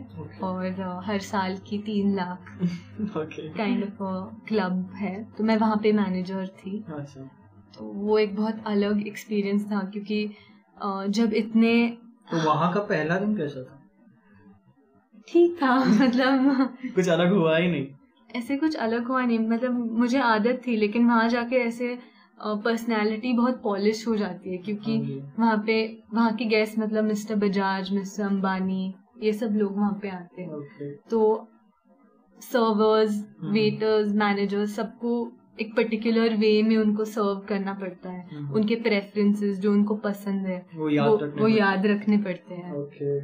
और ऐसे बहुत सारे वहाँ पे यूनिक चीजें रहती है। फिर गलतियाँ कहाँ कहाँ हुई आपसे? मुझे ऐसा लग रहा है कि आपने ठोकर खाई फिर आप उससे सीखी शायद। चेम्बर्स में तो ऐसे not chambers anyway I don't know, ऐसे गलतियां तो छोटी छोटी होती रहती है सबकी। और किसी ने बहुत बड़ा मैसअप कर दिया था? अभी तक तो हुआ नहीं इतना बड़ा मुझे याद नहीं है, लेकिन जब मैं लॉकडाउन में घर से काम कर रही थी तो हाँ, तो बहुत सारे मतलब सबमिशंस थे और सब प्रोजेक्ट्स पे हम काम कर रहे थे। तो कभी कभी मैं इतना सब कुछ, कभी कुछ ना कुछ तो मेरे से मैं भूल जाती थी। तो वही मेरा मैसअप था कि ऐसे जब आप साइमल्टेनियसली 10-15 भी रेडी, और मुझे गिंको से भी पता है कि हम एक टाइम पे इतनी चीजें हाँ दिमाग में रहती है कि कुछ ना कुछ हमेशा रह जाता है। तो वही मेरी सबसे बड़ी गलती थी। ऐसा इस गलती की वजह से अभी तक कुछ नुकसान बड़ा नहीं हुआ है? नहीं, क्योंकि ऐसे ही एक गलती की वजह से मेरा दोस्त मेरे को हमेशा कहता रहता है कि जब किचन में जाओ तब खुली रखना आंखें, कान और आंखें, क्योंकि उसके एक दोस्त ने एक गलती की वजह से किचन जला दिया था हाँ। ऐसा हुआ था। तो उसके उसी के साथ साथ आपके ऐसी अभी तक नहीं हुई। वैसे ताज में काम करना ये भी एक अलग एक्सपीरियंस रहता है, वो कैसा था? अच्छा था, मतलब एक बहुत ही reputed hotel chain, IHCL actually chain का नाम है, इंडियन होटल्स कंपनी। ताज उनका एक सब ब्रांड है। तो बहुत ही प्रसिद्ध अपॉर्चुनिटी थी। सब लोग बहुत, मतलब लोगों को हमेशा सुनना होता है कि ओ माय गॉड, एक्चुअली एक होटल्स और रेस्टोरेंट में काम करके एक लोगों से बहुत हम कनेक्ट कर पाते हैं, क्योंकि अगर आपका आईटी का बिजनेस हो, किसी और का बिजनेस हो, तो हर पर्सन उससे कनेक्ट नहीं कर पाता. लेकिन जब खाना पीना इन्वॉल्व होता है तो हर रहना, तो हर जन उसमें कुछ ना कुछ ऐड कर पाता है और एक्सपीरियंस ले सकते हैं सब लोग. तो इसीलिए सबको बहुत इंटरेस्ट रहता है. लाइक अभी गिंको में भी हमारी जो भी फैमिली दोस्त जो भी है वो खुद आके हमारा रेस्टोरेंट देख सकते, खुद के लिए खा सकते, एक्सपीरियंस कर सकते. तो वो एक बहुत अलग चीज है हमारे इंडस्ट्री के बारे में. एक काइंड ऑफ स्टोरी है हमारी, मतलब जो हम जिसके लिए हम जो कहना चाहते हैं वो हम अपने खाने हमारे सर्विस के थ्रू उनको कन्वे कर सकते हैं. अच्छा. तो it's like it's a very different kind of business. मतलब वो कोई भी आके एक्सपीरियंस कर सकता है ना. मेरी सबसे छोटी 2 साल की कजिन या 80 ईयर ओल्ड नाना जी, कोई भी आके वो सेम एक्सपीरियंस ले सकता है. और जो इन्होंने या जो मैंने अपने लाइफ में अब तक एक्सपीरियंस किया है, हाँ. उसी का वो एक रिफ्लेक्शन है ना. अच्छा. जो उसने अब तक करके सीखा है, मैंने जो अब तक सीखा है वो एक तरह से उस खाने में लिखा गया है. वो एक तरह की किताब ही है ना कि जो खा के पढ़ सकते हैं. ये भी एक अलग था. और उसी के साथ जब ताज में आप काम कर रहे थे वो उसमें कुछ मतलब ऐसे सबसे अच्छे यादगार मेमोरीज वहाँ पे हैं ताज में? आपका इंस्टाग्राम देखते समय मैं देख रहा था. मेरा एक यादगार मेमोरी थी जब मैं जोधपुर गई थी एक प्रोजेक्ट के लिए. एक स्मॉल मतलब वेडिंग था, तो मैं वहाँ पे बार मैनेजर थी. और वो प्रियंका चोपड़ा और निक जोनस का वेडिंग था. तो वो एक बहुत मेमोरेबल मेमोरी है, क्योंकि ऐसे हाई प्रोफाइल वेडिंग्स की कोई देख नहीं सकता. तो मैं और मेरे दोस्त सब वहाँ पे काम कर रहे थे और हम देख पाए कि कैसी होती है ये जिंदगी. तो प्रियंका खुश थी. हाँ.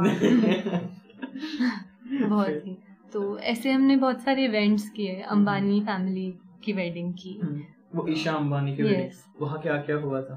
हम उसके संगीत के प्लानिंग मतलब वो इवेंट में इन्वॉल्व थे. तो वहाँ पे बियॉन्से ने परफॉर्म किया था. ओके. तो बहुत ही परफॉर्मेंस देखा था बड़ा. वहाँ पे एक्टर्स भी आए थे ना कुछ? हाँ. तो मैं एक VIP सेक्शन की मैनेजर थी और वो पूरा सेक्शन बॉलीवुड सेक्शन था. ओके. तो मैंने शाहरुख आमिर सबको सर्विस की.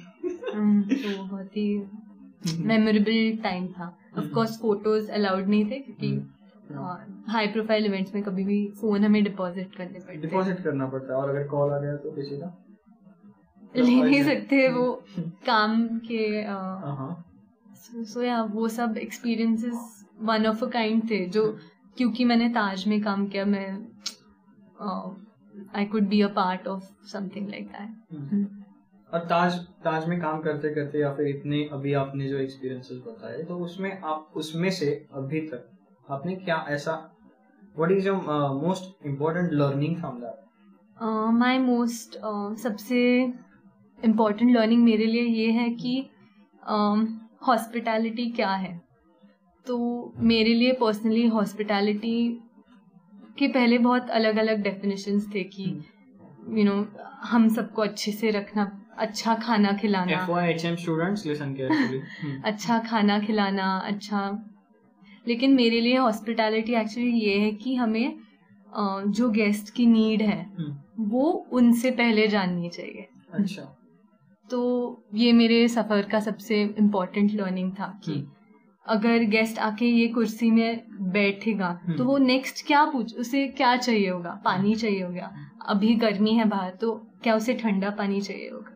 तो मेरे लिए हॉस्पिटैलिटी ये है कि आप कहीं पे भी जाओ, वो 10 रुपए का वड़ा पाव हो या 10,000 रुपए का 5-स्टार डिनर, लेकिन हॉस्पिटैलिटी वो है जो आपके लिए आपके नीड्स आपसे पहले जाए. ओके. हाँ जी. तो ताज के बाद आप कुछ तो वैसे बता रहे थे मुझे, आप ब्रेक पे गई थी, तो क्या हुआ? ताज के बाद एक्चुअली तब कोविड के टाइम में मुझे मैं घर से काम. ताज कब का? हाँ, वो भी बताइए, टाइम फ्रेम भी बताइए एग्जैक्ट. मैंने 2018 अगस्त से दिसंबर 2020 वहाँ पे काम किया. और अक्टूबर नवंबर में। एक्चुअली मेरा कुछ ऐसे प्लान नहीं था कि मैं छोड़ूँ, बस मेरे मन में इतना प्लान था कि मुझे कब ना कब एक रेस्टोरेंट खोलना है खुद का, जहाँ पे मैं मेरे आइडियाज़ और लोगों को जो एक्सपीरियंस देना है वो दे सकूँ।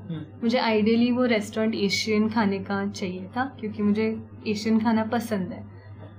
तो 2020 में कोविड फर्स्ट वेव के बाद उन्होंने मुझे ऑफिस वापस बुलाया सितंबर अक्टूबर टाइम में, और मैं तब तक पुणे में, मेरा ऑफिस बैंगलोर में था, तो अब वर्क फ्रॉम होम कर रही थी। हाँ, मैं वर्क फ्रॉम होम कर रही थी। तो मुझे एक्चुअली तब जाने का इतना मन नहीं कर रहा था, तो मैंने सोचा कि ठीक है मैं ये जॉब छोड़ देती हूँ और ब्रेक लेती हूँ 3-4 महीनों के लिए, फिर देखती हूँ मैं कुछ जॉब पुणे में ले लूँगी। एक बार आप मैनेजर हो किसी कंपनी से तो कोई और कंपनी में भी आप अप्लाई कर सकते हैं, तो मैंने ये सोचा था। और तब ब्रेडिजस जापान से वापस आया था, तो मैंने उसे फ़ोन किया था पहले कि मुझे कभी ना कभी तो एक रेस्टोरेंट खोलना है, तो बस रेस्टोरेंट खोलना है।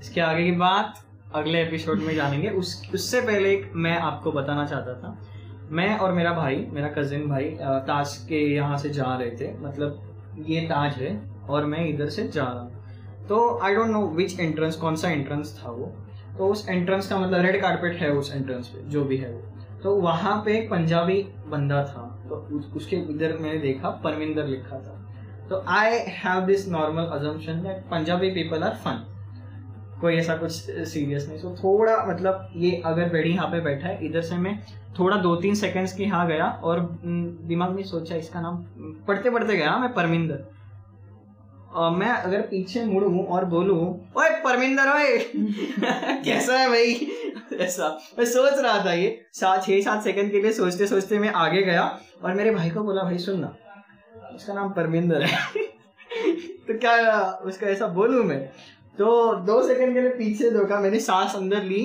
परमिंदर बोलने के लिए लेकिन मैंने बोला छोड़ो रहने दो पर मैं हर बार सोचता हूँ कि अगर मैंने ये बोला होता ओए परमिंदर ओए भाई कैसा है, तो क्या क्या हुआ होता उस समय, तो आप बताइए क्या हुआ होता। अगर वो होटल के बाहर खड़ा था होटल के बाहर, तो लाइकली कि वो सिक्योरिटी मैनेजर या सिक्योरिटी के टीम में होता था, तो शायद आपको वो होटल में एंट्री नहीं, जा ही नहीं रहे थे हम, वैसे भी हम सिर्फ देख रहे थे कि भाई मैंने, तो शायद वो आपके साथ हंस भी लेता था।